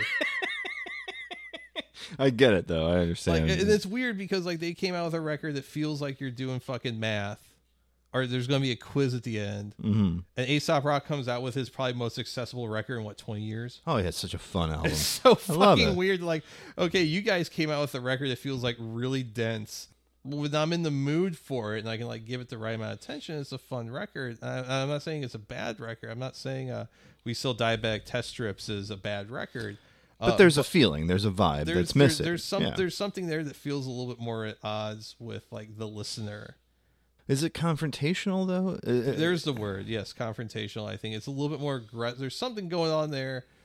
The fuck the fan syndrome. They're good. I wouldn't even say that. Like I don't even think it's at the fans. I think it's just kind of like that's just like the feeling. It's a kind of yeah. a confrontational record. It's kind of like uh, I'm kind of tired of this shit. But I don't feel like mm. I mean like Shrine's. A previous record of theirs came out in like twenty twenty is similar, but I felt like that record had some variety to it. And I think that's maybe okay. the thing that Diabetic Test Strips kind of hits me is like these songs kind of all feel the same, which is the last thing you want on a on a record like that. Yeah, I think there's some cool parts, but I also felt the same way about Billy Woods's uh, Church or Churches. I forget the record he came out with after uh, Aethiopes. I, how I described it to my brother is like, yeah, I listened to it a couple times while working. I think there's some parts of that record that are really fucking cool, but I was not looking at my phone. I was not stopping to see what song that was. And I do not want, I do not like everything else enough to mm-hmm. sit down there. And what's, what's the three songs I like on this record? Cause that means I got to yeah. sit through a bunch of songs I thought were just okay. And I kind of been used to that from Billy Woods. It's like, yeah. comes out with a really great record, comes out with a really okay record, comes out with a phenomenal record, comes out with a okay record. Yeah. And it was the first time I think, he's ever come out with two okay records in a row. So your expectations were a little higher, maybe. Yeah, and and, and gosh, I feel like I'm talking shit here, but the thing is, like, no, I mean, Billy Woods is like okay record is probably better than anything Jack Harlow's ever going to come out with. Fair enough. Yeah, you know, like it's just that like he's we're probably, talking batting average here. We're not talking about quality of work. You know what I mean? Yeah, yeah. It's just uh, I, I'm sorry. I was like really disappointed with Maps. I it just didn't really grab me. No, I get it. I, I had a few go, of those. You go this listen year to Aethiopes. I'm not even sure if I say I'm saying that word right, but who fucking cares? Yep. I'm white. Um, I don't know anything, and I get through life just fine. Yeah, we've um, managed somehow. Somehow, it's geez, it must be all of this luck. That's it. But that record has some themes to it. Has some really amazing beats. The lyricism on there, probably one of the best Despot fucking verses I've ever heard. Some it's one of those records also that has like a bunch of features on it, and I usually think a bunch of features on a hip hop record usually means it sucks. I was gonna say, yeah, usually it usually it's not means good. Like, oh, this sucks, and you're never gonna see, and the songs that don't suck, you're never gonna see live because you're never gonna get like these three dudes that hate each other to be in the same room together again. Uh, yeah, you know, like shit like that. But like, yeah. oh wow, all of these features just kind of add more like to this bit of like mythology that's contained mm-hmm. inside of this record. And like there's elements of that record that like now like reading more interviews with Billy Woods and stuff like that, it's like speaks like his childhood or growing up in uh like Western Africa where like his dad was like a as like had like started a coup. I, I forget Hell the yeah. details. All right. And like his dad was like a revolutionary communist or something like that, and his like mom was like a teacher who was like a poet or a writer, and like like he has this really amazing background, and this record kind of speaks to that, but also kind of like, yeah, I had this really amazing background, but like life still kind of sucks because like the world kind of sucks. And, yeah. uh, um, I can relate to that. I, yeah. like, I think that's a very relatable thing. Be like, yeah, I like all this cool stuff happened, but like, so what? Yeah. Or like, I have like, I thought like this disposed dictator was my neighbor growing up because yeah. like, he had like an automated gate and like cameras and a bodyguard. Yeah.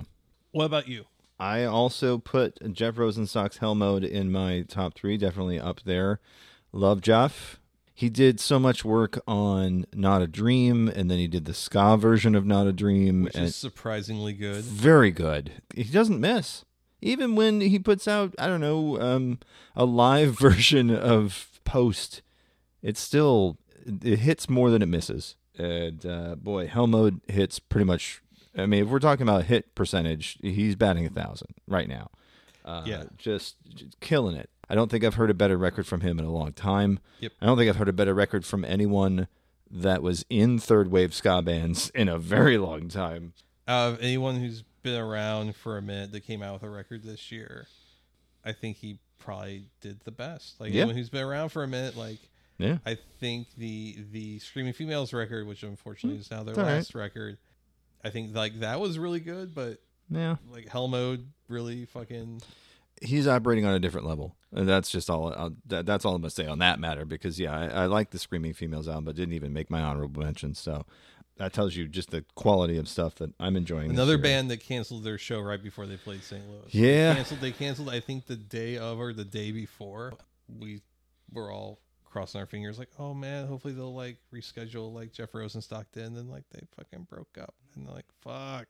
Well, it's a damn shame. I i really hope Melissa picks up because to me she's the star of the group.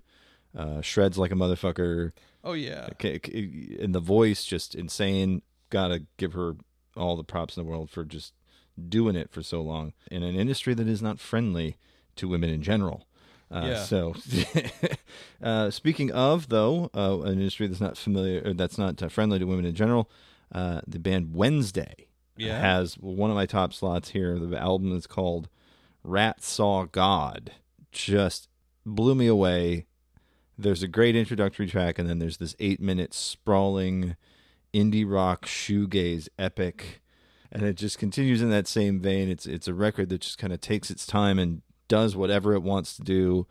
Uh, I feel like this is a young band giving everything they got on a record, and there's just a there's an energy and a youthfulness that just is in every ounce of it.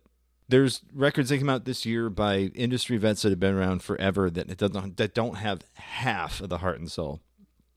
And again, this is a band I'd never heard of until this year, and I'm giving them a top slot because it just kicked my ass when I first heard it. I was just like, okay, this is doing things I didn't think that like an indie rock record would go for. Sure. They're they're pulling in all these influences.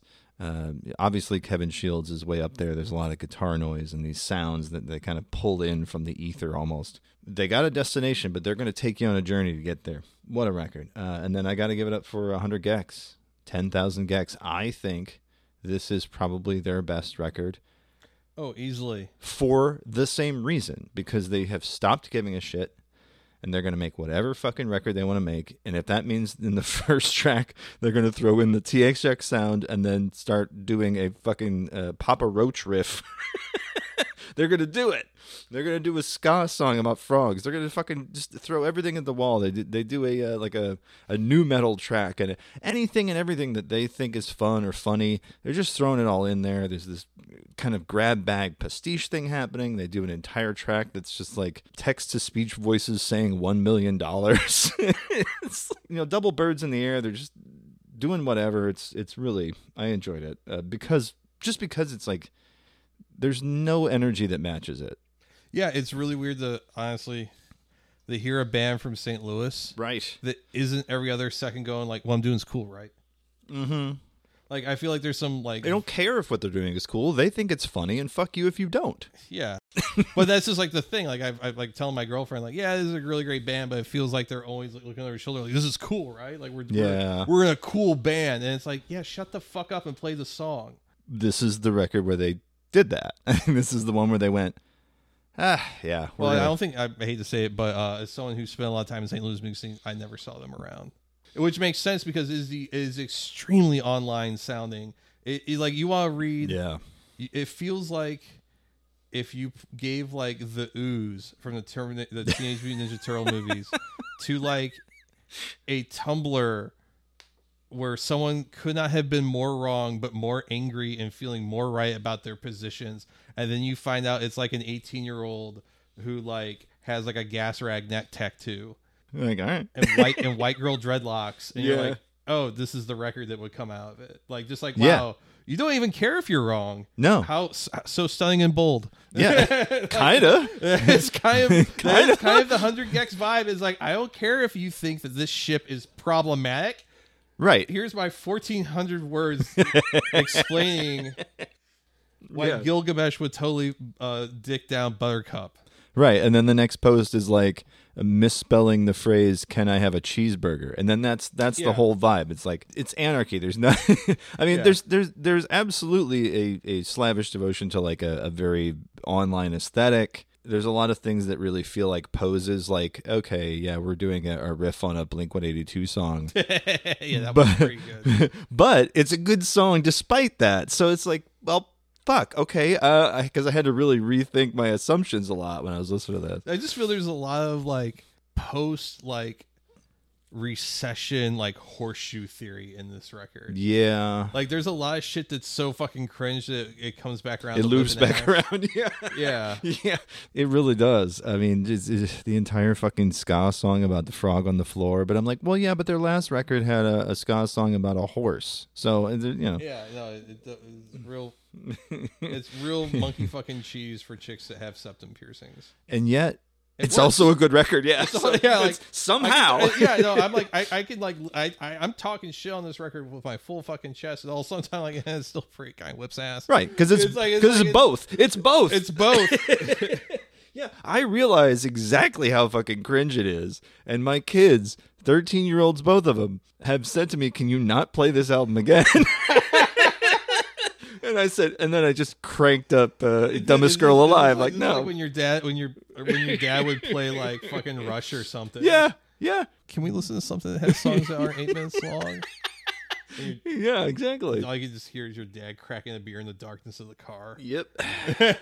Reaching down on the passenger seat for that that twelver. So yep. Honorable mention's got to go to The Armed. Probably one of the most interesting. Uh, genre shifts I've seen in a band in a while. The Armed kind of are doing something new, but at the same time, they, they feel just like their old songs, but it's just, it, it's like they really liked a bunch of seventies psychedelic albums and said, you know what, we can do that, but do it our way. So that Armed demo is called uh, Perfect Saviors. Enjoyed that one quite a bit. Poppy's new record, Zig, which is still relatively new, yeah. But I got to give it up for her because she's still doing... Something, something interesting. Weird, weird metal music that you expect to hear in a like salon where you're going to pay way too much money for a beard trimming. Exactly. Yes. Yeah. And yet at the same time, fucking slaps. Yeah. Uh, and then uh, Kayflay, her album Mono. I heard that's good. Oh boy, there's I mean there's a few like really really pop tracks on it, but it's mostly a record about she woke up one day and she couldn't hear out of one ear. It's personal, but it's also got some hooks. It's it's, it's dope as fuck. The only reason it's an honorable mention is because it sags in the middle half, you know, like the middle and then the back half. It just there's it drops off a cliff after maybe the sixth track on it, which is sad because there's maybe four or five tracks left. But still, that first half, raw, raw, and a couple other ones are just like dynamite, little daggers in your brain. But uh, yeah, gotta give it up for K-Flay T V. Brian, why don't you hit me with your uh, number one? What'd you think? I'm gonna say the final season of Succession. Okay. Intense and vulgar and weird and upsetting and funny. Mm-hmm. No one is happy at the end, which is maybe my favorite kind of story. Uh, the guy who, who technically wins is not even happy. You love to see it. They made some really bold choices. I wish that the season were a couple episodes longer. I think there's some stuff that could have been stretched out and massaged a little bit more. But I think for the arc that they were going for, I think they pretty much nailed it. I mean, the, the, the performances are amazing. And have been from, from the beginning, from what I yeah, understand. I mean, like, they're very consistent in that. From the first season, there there were so many little bits of character stuff that was fucking just out there. And because uh, that's all I've really seen is, is like a good chunk of the first season. So what, I was excited fuck, to hear what that. What the fuck it, does Tom say to the to the cousin at the at the party at the dinner party? Are you trying to fuck me? Yeah, yes. Some shit like that where it's just like, what the hell? Oh, are you trying to fuck me, Pigman? I think it's something along those lines. Oh, that feels so good. Yeah, yeah, there's just so many great bits of that whole entire show, and I think it ended incredibly strong. Even if I do think it could have benefited for an episode or a couple two more to episodes. massage yeah. out some themes and stuff, because it definitely feels like it moves a little too quick near the back half. Kind of like they knew they had an end and they were trying to either race towards it or yeah, that that that is definitely final seasonitis that happens on a lot of shows. Yeah, I think the other one I have is The Last of Us. Even though I know um, now The Last of Us is incredibly problematic, because now the uh, the second season is based off of uh, the main scenario creator's uh, interpretation of the uh, conflict in uh, between Palestine and Israel. Mm, yeah, not great. Yeah, yeah. It's like one of those things where, like, I think it's a really, I think The Last of Us two has a really great story, but the baggage behind that is, uh, yeah, we're gonna see a lot of think pieces coming up to oh, twenty twenty-five yeah. when that comes out. Yeah, actually, the W L F were right to do what they did.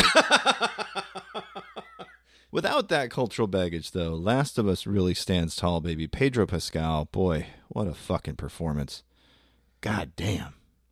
It's funny because I think he is like the. I think it might be one of his most bland performances. Understated, sure, but I don't sure, know about bland. I don't know. It just, it just, I forget that it's him, which I think is a strength. Uh, if, if you, you know what I mean, like he's compare that to something like I don't know, Wonder Woman nineteen eighty-four, where he's got this kind of Donald Trump thing. Yeah, and he's so you kind of get an idea of his range, and he's playing, he's playing subdued. He's playing Troy Baker. He's playing, you know, kind of this. Yeah, and I think for him, that works. And I think the supporting cast does a lot of heavy lifting. You know, Anya Torv from uh, Fringe there does is uh, t- uh, Tess in the opening bit yeah. there. You gotta love fucking Nick. Nick Fuentes? No, no, no, no God damn it! Nick I was Fuentes. hoping I could get I could get you. Like, oh yeah, that guy. Yeah, that guy. No, uh, Nick Offerman. Oh Jeez. yeah. Nick Offerman. What was Nick Fantastic? It'd be a very different scene, I think. Yeah, it'd be a very different, uh, different show. But uh, boy, uh, Nick Offerman in, the, in those middle episode there as Bill, just a, a heartbreaker.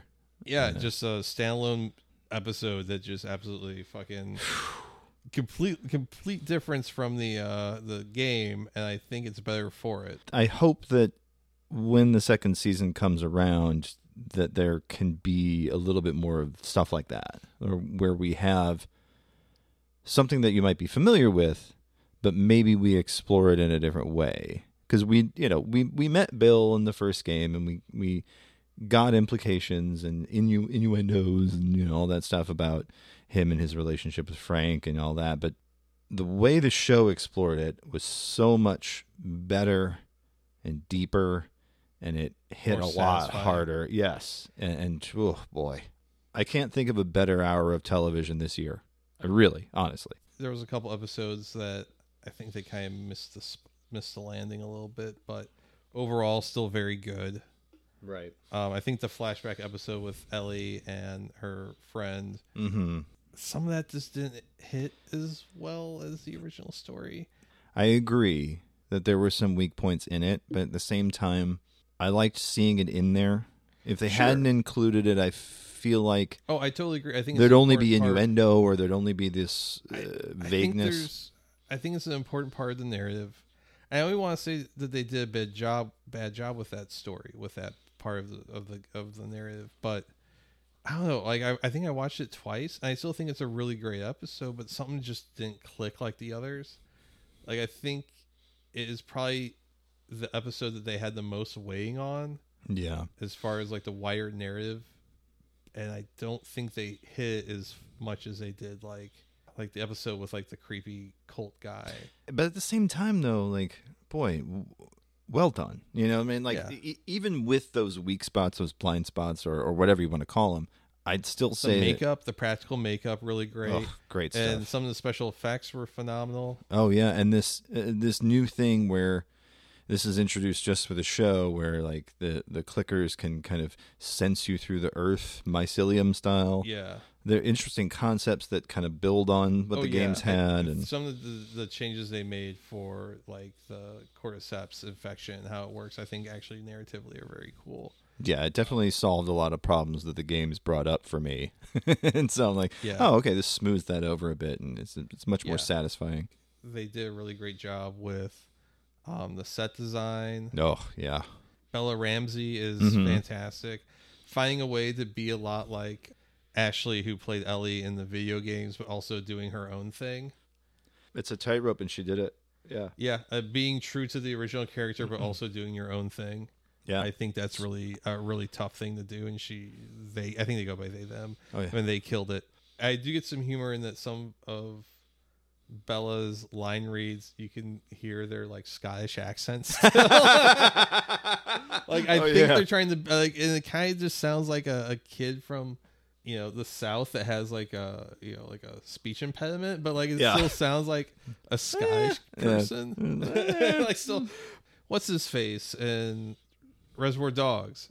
Oh, um, Tim Roth. T- Tim Roth. Yeah. It, it, he slips can, in there. He slips, like, yeah. particularly when he's screaming and yeah. stuff. And, and it's funny because otherwise his accent's really great, but that's also part of what makes his performance so interesting is that, like, why does he sound, he must be really in pain because he sounds like he has a British accent.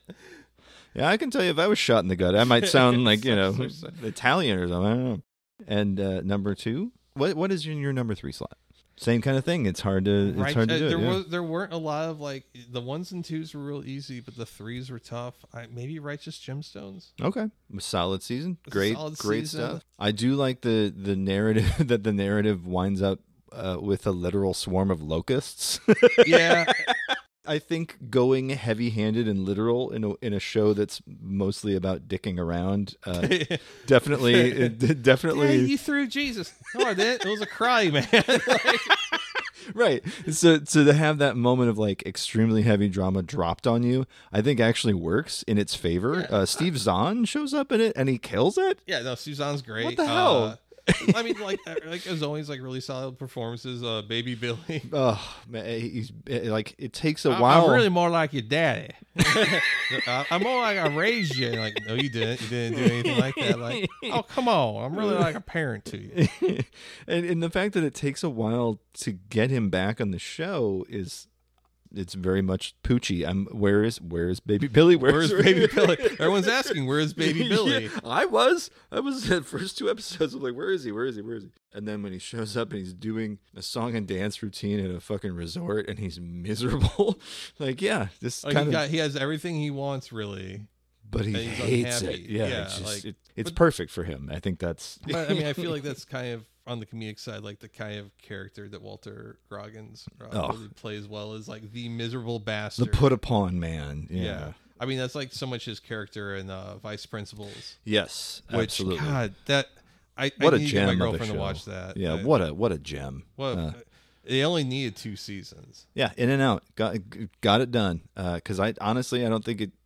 I don't think they could have stretched the premise any more than they did. No, they, it, they, God, what fucking crazy they, shit. They took it as far as they could. Fucking make him full quad Gamby. And you really buy that him and Danny McBride have this relationship because you see it again in Gemstones. You're like, yeah, this is this is how they are. What a great show. I, I feel like they... This was the season where I think they were trying to get you to feel a little too much empathy for these characters. They're kind of obviously awful.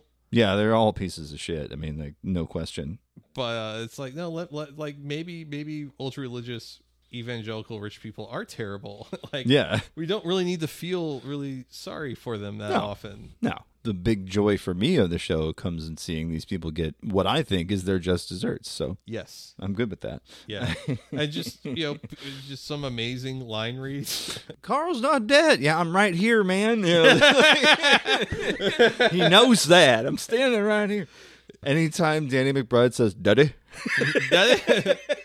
John Goodman gets to sneak in some good ones. I mean, geez, boy. He's just... I mean, the second season, I think it's the first or second episode of the second season where they try, Dan McBride's trying to have the sex talk with one of his kids. And the way, I, it's just the way, the, the meter and the phrasing is just fucking amazing. Because you can feel that, like, he does not want to be having this conversation. He wishes he was anywhere else. and But he's also trying to be, trying to be the man. But it's just, he's not, he's not doing it. And it's just, yeah. I, I, I, the thing is, I have worked with a guy who talks like Danny McBride. Really? Yeah, just does like the weird like like inflections and stuff, like okay. like like where he's both trying to sound, I think, like funny, yeah, and also maybe like maybe trying to make people think he's a little more clever than he is. Yeah, and it just always cracks me up. I'll see him do stuff and just be like, you.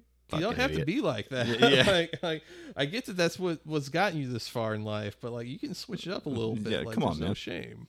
Uh, any honorable mentions to throw in there? Any, anything else that, that struck you? As far as T V, no, not really. All right. Well, I, I'm going to drop my, my top three then. Uh, Andor, number one, baby. Star Wars T V shows have mostly been shit. Yes, they have. A- and for whatever reason... These guys pulled out what is quite possibly the best Star Wars content since The Last Jedi, and they did it on T V, and I feel like nobody watched it. We watched like the first two or three episodes, and okay. you know what? I thought it was really good. The people yeah. I was we were watching it with were not so into it; they kept dozing off. But which I okay, it's a slow start. It's a slow yeah, burn. But like I felt like kind of telling like this everyday, everyman story and like set in that world was really interesting, and I think it allowed them to stay close to the subject material but build on it in ways that were really interesting. Well, right, because I, I always think of, because this character Cassian Andor does later on become a, a part of Rogue One. The strength of Rogue One was always that none of these people are Jedi. You know, none of these people are... There's the one guy that's Force-sensitive. But he only yeah. has, like, one scene where that happens, and he barely survives it. And, but there's, you know, a sense that they're more normal than anyone you see in the Star Wars films, and so this is kind of the the soldiers on the ground type of story. Well, Andor goes even further and is like, yeah, these people aren't even soldiers, at least not now, and they're... just in a dire circumstance. He's framed for murder, you know, and then mm-hmm. it becomes a whole thing. Well, eventually he is winds up in an imperial prison, and there's a two or three episode bit where he's trying to stage a jailbreak. And talk about slow burn. Some shows would have done that in the first half of an episode. Sure. Done the whole jailbreak. This one sprawls out, takes its time, and it's the better show for it. Andy Serkis shows up, not as a C G I creature. He's just himself. Just and a dude. Fuck yeah. Like, he's, he's a solid actor. I love to see him in stuff. Everyone from the lowly bureaucrats, they get character moments that are interesting. And these aren't the people that you see in a Star Wars thing. So this is kind of like this real ground level thing. It's deep and it's interesting. And it's about, like, what is freedom? And like, it has these ideas about stuff that, like, Ahsoka just fucking didn't. Like, it's, it's Ahsoka... sucked, and I hated it every minute watching that show. I was like, I could be watching Andor again. like, yeah, um, like I think we got halfway through the first season of uh, The Mandalorian, yeah. and I'm just like, I, don't, I hate this little fucking green thing. Mandalorian definitely way goes up its own ass, which is really unfortunate because I think the first season has something going for it that's interesting. The life of a bounty hunter. But then he does the lone wolf and cub thing, and he's protecting a kid, and that's interesting. I think that one of the things that really cracked me up about The Mandalorian is one of the first shows that you could watch in four K. And then you could, and it really works against it because you can see the production values. We're like, oh, that's, it literally just like, oh, that's just like a spray painted like McDonald's box. Yeah. You know, and shit like that. And, uh, yeah, watch it in seven twenty p on a computer monitor and you'll have a better experience. Yeah, it's, you, it really, it really, like, oh, that's just like a ping pong ball cut in half. Yeah, someone... Star, Star Wars stuff doesn't stand up to scrutiny, especially if it's cheaply made. Yeah. Yeah. Well, that was also, I think, one of the first big shows that was filmed using the volume. Mm-hmm. I had a coworker explain, like, yeah, like half of that's on green screen. It's a projection screen, so it's like bringing back old school rear projection techniques, but it's a high def rear projection technique. Yeah. So, yeah, it is definitely, the settings are definitely more empty. You definitely get this feeling of that. But then Giancarlo Esposito shows up in the, the latter half of that season, and, and yeah. he kind of is the big bad, and that's kind of neat. I think that's what also makes Andor nice. It doesn't feel like a lot of it's done that way. No. And it's like watching, uh, I don't know, have you seen Black Widow? Yeah, yeah. Part of the reason why this movie is kind of fun to watch is because it's not all fucking green screen. Like these are, oh, these are like physical sets. Like that's a, that's a real chair they're sitting in. You know, like that's so fucking yeah, sad. They're in like, an actual helicopter. Yeah. Yeah. Like, yeah. like, the, like four characters sitting at a table is like, whoa. Well, and Florence Pugh in that movie. Florence Pugh, yeah, she's yeah, great. It's great. So Andor definitely gets the, the top slot just because it's doing something interesting with Star Wars that hasn't been done in quite some time. Uh, I got to give my second slot to, of course, The Last of Us. We've gone over that, but I just got to chime in and just be like, yeah, you know, everything down to the music choices, which most of which are sourced from the original game music. I think some of the stuff was re-recorded and kind of built upon. Yeah, but I'm just um, saying, like the tunes are the same. Like yeah. they're they're not missing a beat here or there. They're not cha- they're not that p- very mournful like Appalachian T. Boone Pickens uh, yeah. style stuff, and and just the the vibes are immaculate. And then for my third one, dark horse entry. Charlie Brooker produced Kunk on Earth.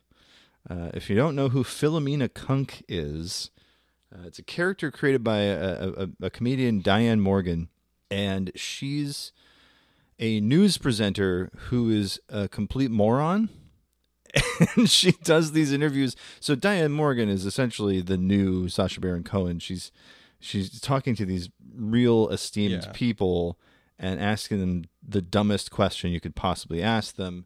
Uh, as a presenter, she's obsessed with the Technotronic song Pump Up the Jam and finds a way to shoehorn it into every episode.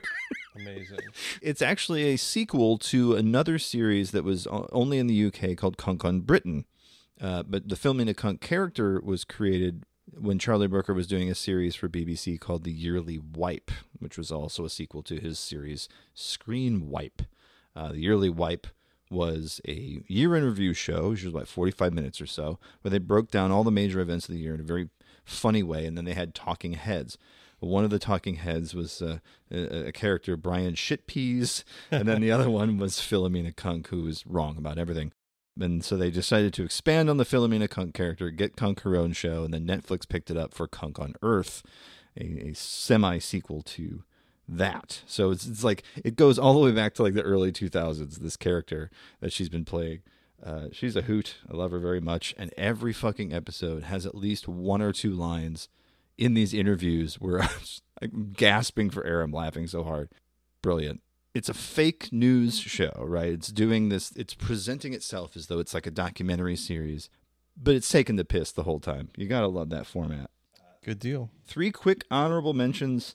The new Nathan For You type of show with, with Nathan in it. I heard that's interesting. And Emma Stone, called The Curse.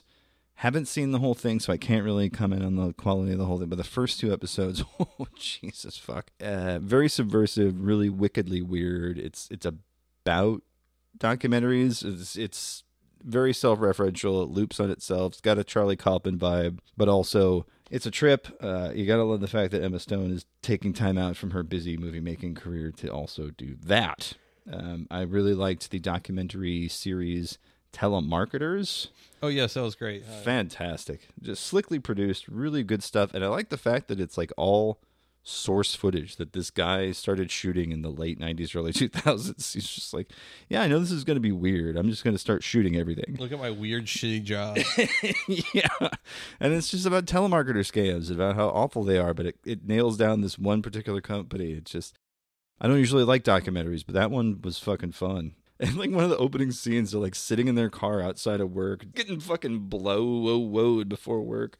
I think either they're smoking, and I think the one guy is probably shooting up. And that's like it's early, great. early on. It, yeah. And I've worked fucking shitty phone jobs, so like a lot of that like feels real. Really resonated. Like, yeah, like what we were doing was not sketchy, but mm-hmm. like just like the part where like these are the dregs of society, mm-hmm. and like this the only little bit of joy you got in life is kind of like subtly fucking with people on the phone, but like in a way that no one can ever really call you out on unless they also know what you're doing.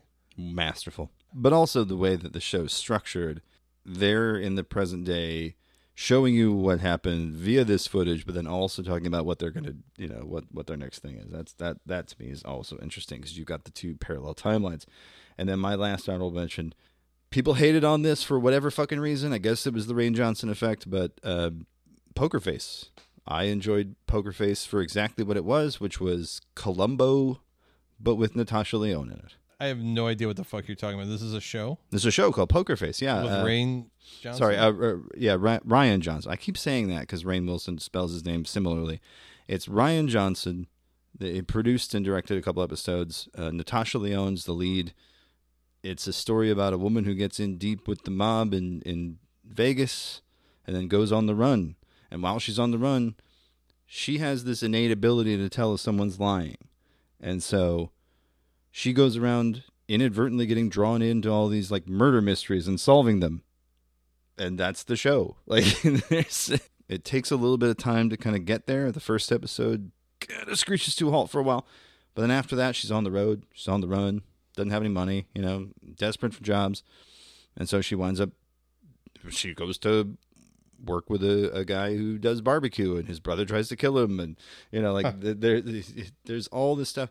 There's a great episode where the, she's, it's that classic, uh, we're trapped on the road and it's ice, you know, it's a big snowstorm, so we got to go to this cabin, but these guys in this cabin are real sketch and maybe they're killers, maybe they're not. Um, it's an interesting concept and I really had fun with it. Natasha Lyonne, fun to watch. She kind of sells every goofy ass moment, despite the writing being kind of like, okay, in spite of the writing, she sells it. It's a fun show. Good deal. Uh, but yeah, it definitely has that Shaggy Dog Columbo. Yeah. Uh, she's, Sounds hey, fun. Well, uh, hey, uh, and, and another thing. You could almost hear Peter Falk showing up and be like, you're stealing my bit, woman. The more I think about that show, the more I enjoyed it because it's just, it's ten episodes, pretty short. You know, you, you can get through it in a weekend. And a lot of people, I think, forgot about it because it came and went, you know, in that kind of yeah. short time span. But uh, it stuck with me because, like, a lot of the murder mystery shows or a lot of those kind of things these days are police procedurals. Yeah. And this one was just this woman down on her luck who knows when people are lying is able to kind of figure stuff out that normal people wouldn't. Right. That was kind of neat. Okay. I think that's all I got in me, brother. Um, anything else you want to add? Uh, no, I think, I think it's, I think we've, we've completely, uh, critiqued all of, all of the, uh, consumable cultural things that were made in the year of our Lord twenty twenty-three. Indeed. And I don't think we need to speak on them any further. Right on. Before we go, I want to do some very special thanks to po- folks who, uh, agreed to be on the show with us this year. I want to give a thanks to Wack Nicholson. Again, my apologies. That episode did, uh, not get released. I want to thank Casey Green. I want to thank Chris Ward. I want to thank Stryker Spurlock, Rory Blank, Bitter Corella, Ed Zitron, Miles Klee, Drew Toothpaste, and Thought Slime. What a year. What, what a bunch of people we had on the show to, to talk about old weird internet stuff. Like, what a bunch of nice wild, folks. Beyond their too. wildest dreams. I, I never thought that that we would have some of those people on this podcast. I know. Um, Uh, really just, you know, a, a, even if they didn't have fun, it was a pleasure having them on here. That's their problem, not ours. Yes, yeah, that's, that's, that's a skill issue. uh, two guys in the Midwest want to talk to you about old internet stuff. Like, yeah, what's not to what, like? What, yeah. My friend, my, my friend in Christ, what did you think this was going to be? From the bottom of my heart, I appreciate everyone that came on this yeah. show, um, even if we forgot to hit record. And um Never gonna live it down. Oh it's man, right. well, it's all right. The, the only the only way you can fix this is to convince him to come back on here. I know, and we have that's to. That's on me. That's yeah, on me. We have to send him footage of you hitting the record button. Yeah, show the webcam. Be like, I'm show doing webcam, it right I'm now. I'm hitting the record button right now. Just, swear to God. Swear to fucking God, we're doing it. But yeah, it's just been uh, another another great year for forty-eight minutes of dogs barking. Yeah. We got we got the Craig Turkington bump. Oh, wonderful. We love Greg. We got uh, we got. I'm, I'm sure more weird niche things to explore oh, in twenty twenty-four. I've got a list. A mile long. Oh, there's so much dumb fucked up shit. Uh, there's stuff that you've never even thought about. No, I'm sure there isn't. Yeah. All right. Well, uh, this is about the time of the show where we tell everybody where to find us online. Brian, hit them up with where to get you. Oh, yeah. If you want to um, tell me it's cool that my dog's dead. Uh, oh, God. Jesus Christ. Okay. Yes. uh, you can find me on the internet at iShotGuy DeBoard on Twitter, a k a the new rotten dot com. Uh, all the real uh, sickos out there. God, yeah, yeah, it's just really, this is like some chick with a B B L saying a hot take about the fucking Tesla truck, and then it's just like crying people in Gaza yeah. with tons of gore and dead children that look like Precious Moments dolls brought to life like terrible elf magic. Ugh. And then uh, and then it's just someone just being like, uh, actually, uh, age is nothing but a number, and you're like, cool. Oh, I hate every. I hate scrolling. I hate scrolling on this one. I particularly hate when I actually get stuck on the for you. Oh. It's like, what, what, what is this? This what is not for think? me. Yeah, this is not for me. Yeah, all of uh, Instagram, uh, Twitter, Threads, threads yeah. Red, Blue Sky. I, yeah, logged into Blue Sky for the first time in like months. Yeah. And I guess someone I just decided to follow is like mutuals with my ex. Ugh. So then like got to see like images of my ex is getting married. I'm like, cool, cool. Good to know. All I'm, right. I'm, I'm, yeah, cool. I'm also like really great motivation that I know if I ever get married, I'm not going to have a wedding as lame as that. Hey-oh. Yeah, I was like, yeah. Well, you know, living well is the best revenge. It is, yeah. yeah. You know, um, if you want to look at photos of mine that I've taken, uh, asshole music photographer dot com. You mm-hmm. want to see like some words I've written to go along with some of those photos, it's a music photographer dot com. If you want to see the best, last, and only good media website in Saint Louis, uh, is the arts s c l dot com. Do you have anything coming up? Year. Okay, I was going to say. I'm, been waiting for two weeks to get confirmation on Zed's Dead, mm. who are performing tomorrow night as of this recording, and it's just really starting to look like that's not going to happen. Yeah. I don't know, but hey, if you don't get to shoot that, you can come over to my house and yeah, party. Go to your so house yeah. and, and and talk shit about me for hours, however, whatever you want to do, what whatever it is. Do, like, here, eat this. Where is it? Don't worry, don't worry, you little pig. Yeah, snort it. Oink oink. Yeah. Yeah, okay, Jason. If they want to make you, they, okay, if people want to show you things that they want you to eat, you can hit me up on Twitter and various other places as Videocrime, V I D E O C R I M E, with the exception of Instagram and TikTok. Those places I am Laser Goose C E O. You can also find me on Substack, golf wolf magazine dot substack dot com. Got a new article in the works. It's about movie musicals, and it's about how much I like La La Land, so I'm not going to send Brian a link to it. But for those of you who want to read it, you. yeah, it's just a personal favor. And uh, you can also find me on Midnight Pals, is a uh, podcast about uh, fictional versions of uh, living and dead authors around a campfire telling stupid stories. It's gross, it's sexy, it's funny. That is midnight pals dot simplecast dot com. And uh, you can call the show, three one four, two four six, nine seven six six. Tell us how wrong we were about our albums of the year, and I will promptly delete it. You can also shoot us an email, Jason at forty-eight minutes dogs barking dot com, Brian with a Y at forty-eight minutes dogs barking dot com. And you can support the show, patreon dot com slash forty-eight minutes of dogs. Yeah. Yeehaw! Well, this year has been uh, a bit of a ride. Really glad that it's coming to a close. Excited for what's happening next year. Bit of a preview. We are talking in the next couple of weeks to Kathor Jensen, one of our excellent, one of our compadres from the, the old cum internet. Shirt guy. The cum shirt guy. That's right. He did the the Doom logo with cum on. That's going to be about the middle of the month in January. I've got a few other super secret interviews lined up, but we're we're we're looking good. We're looking. We're looking like we're gonna Hell have yeah, some fun. I'm excited. I'm excited to see who else we can get on this beautiful show uh, and be like, hey, this person I respect, do you want to see inside of a guy's asshole? Too bad. Click. You know? Too bad. We're all, listen, This is the only game in town. That's right. We're going to describe it to you if you, you don't want to see. This guy looks like Adam Savage's asshole. Well, it's about the time the show will be saying namaste and good luck. Eat the, Eat knife. the knife. That's right.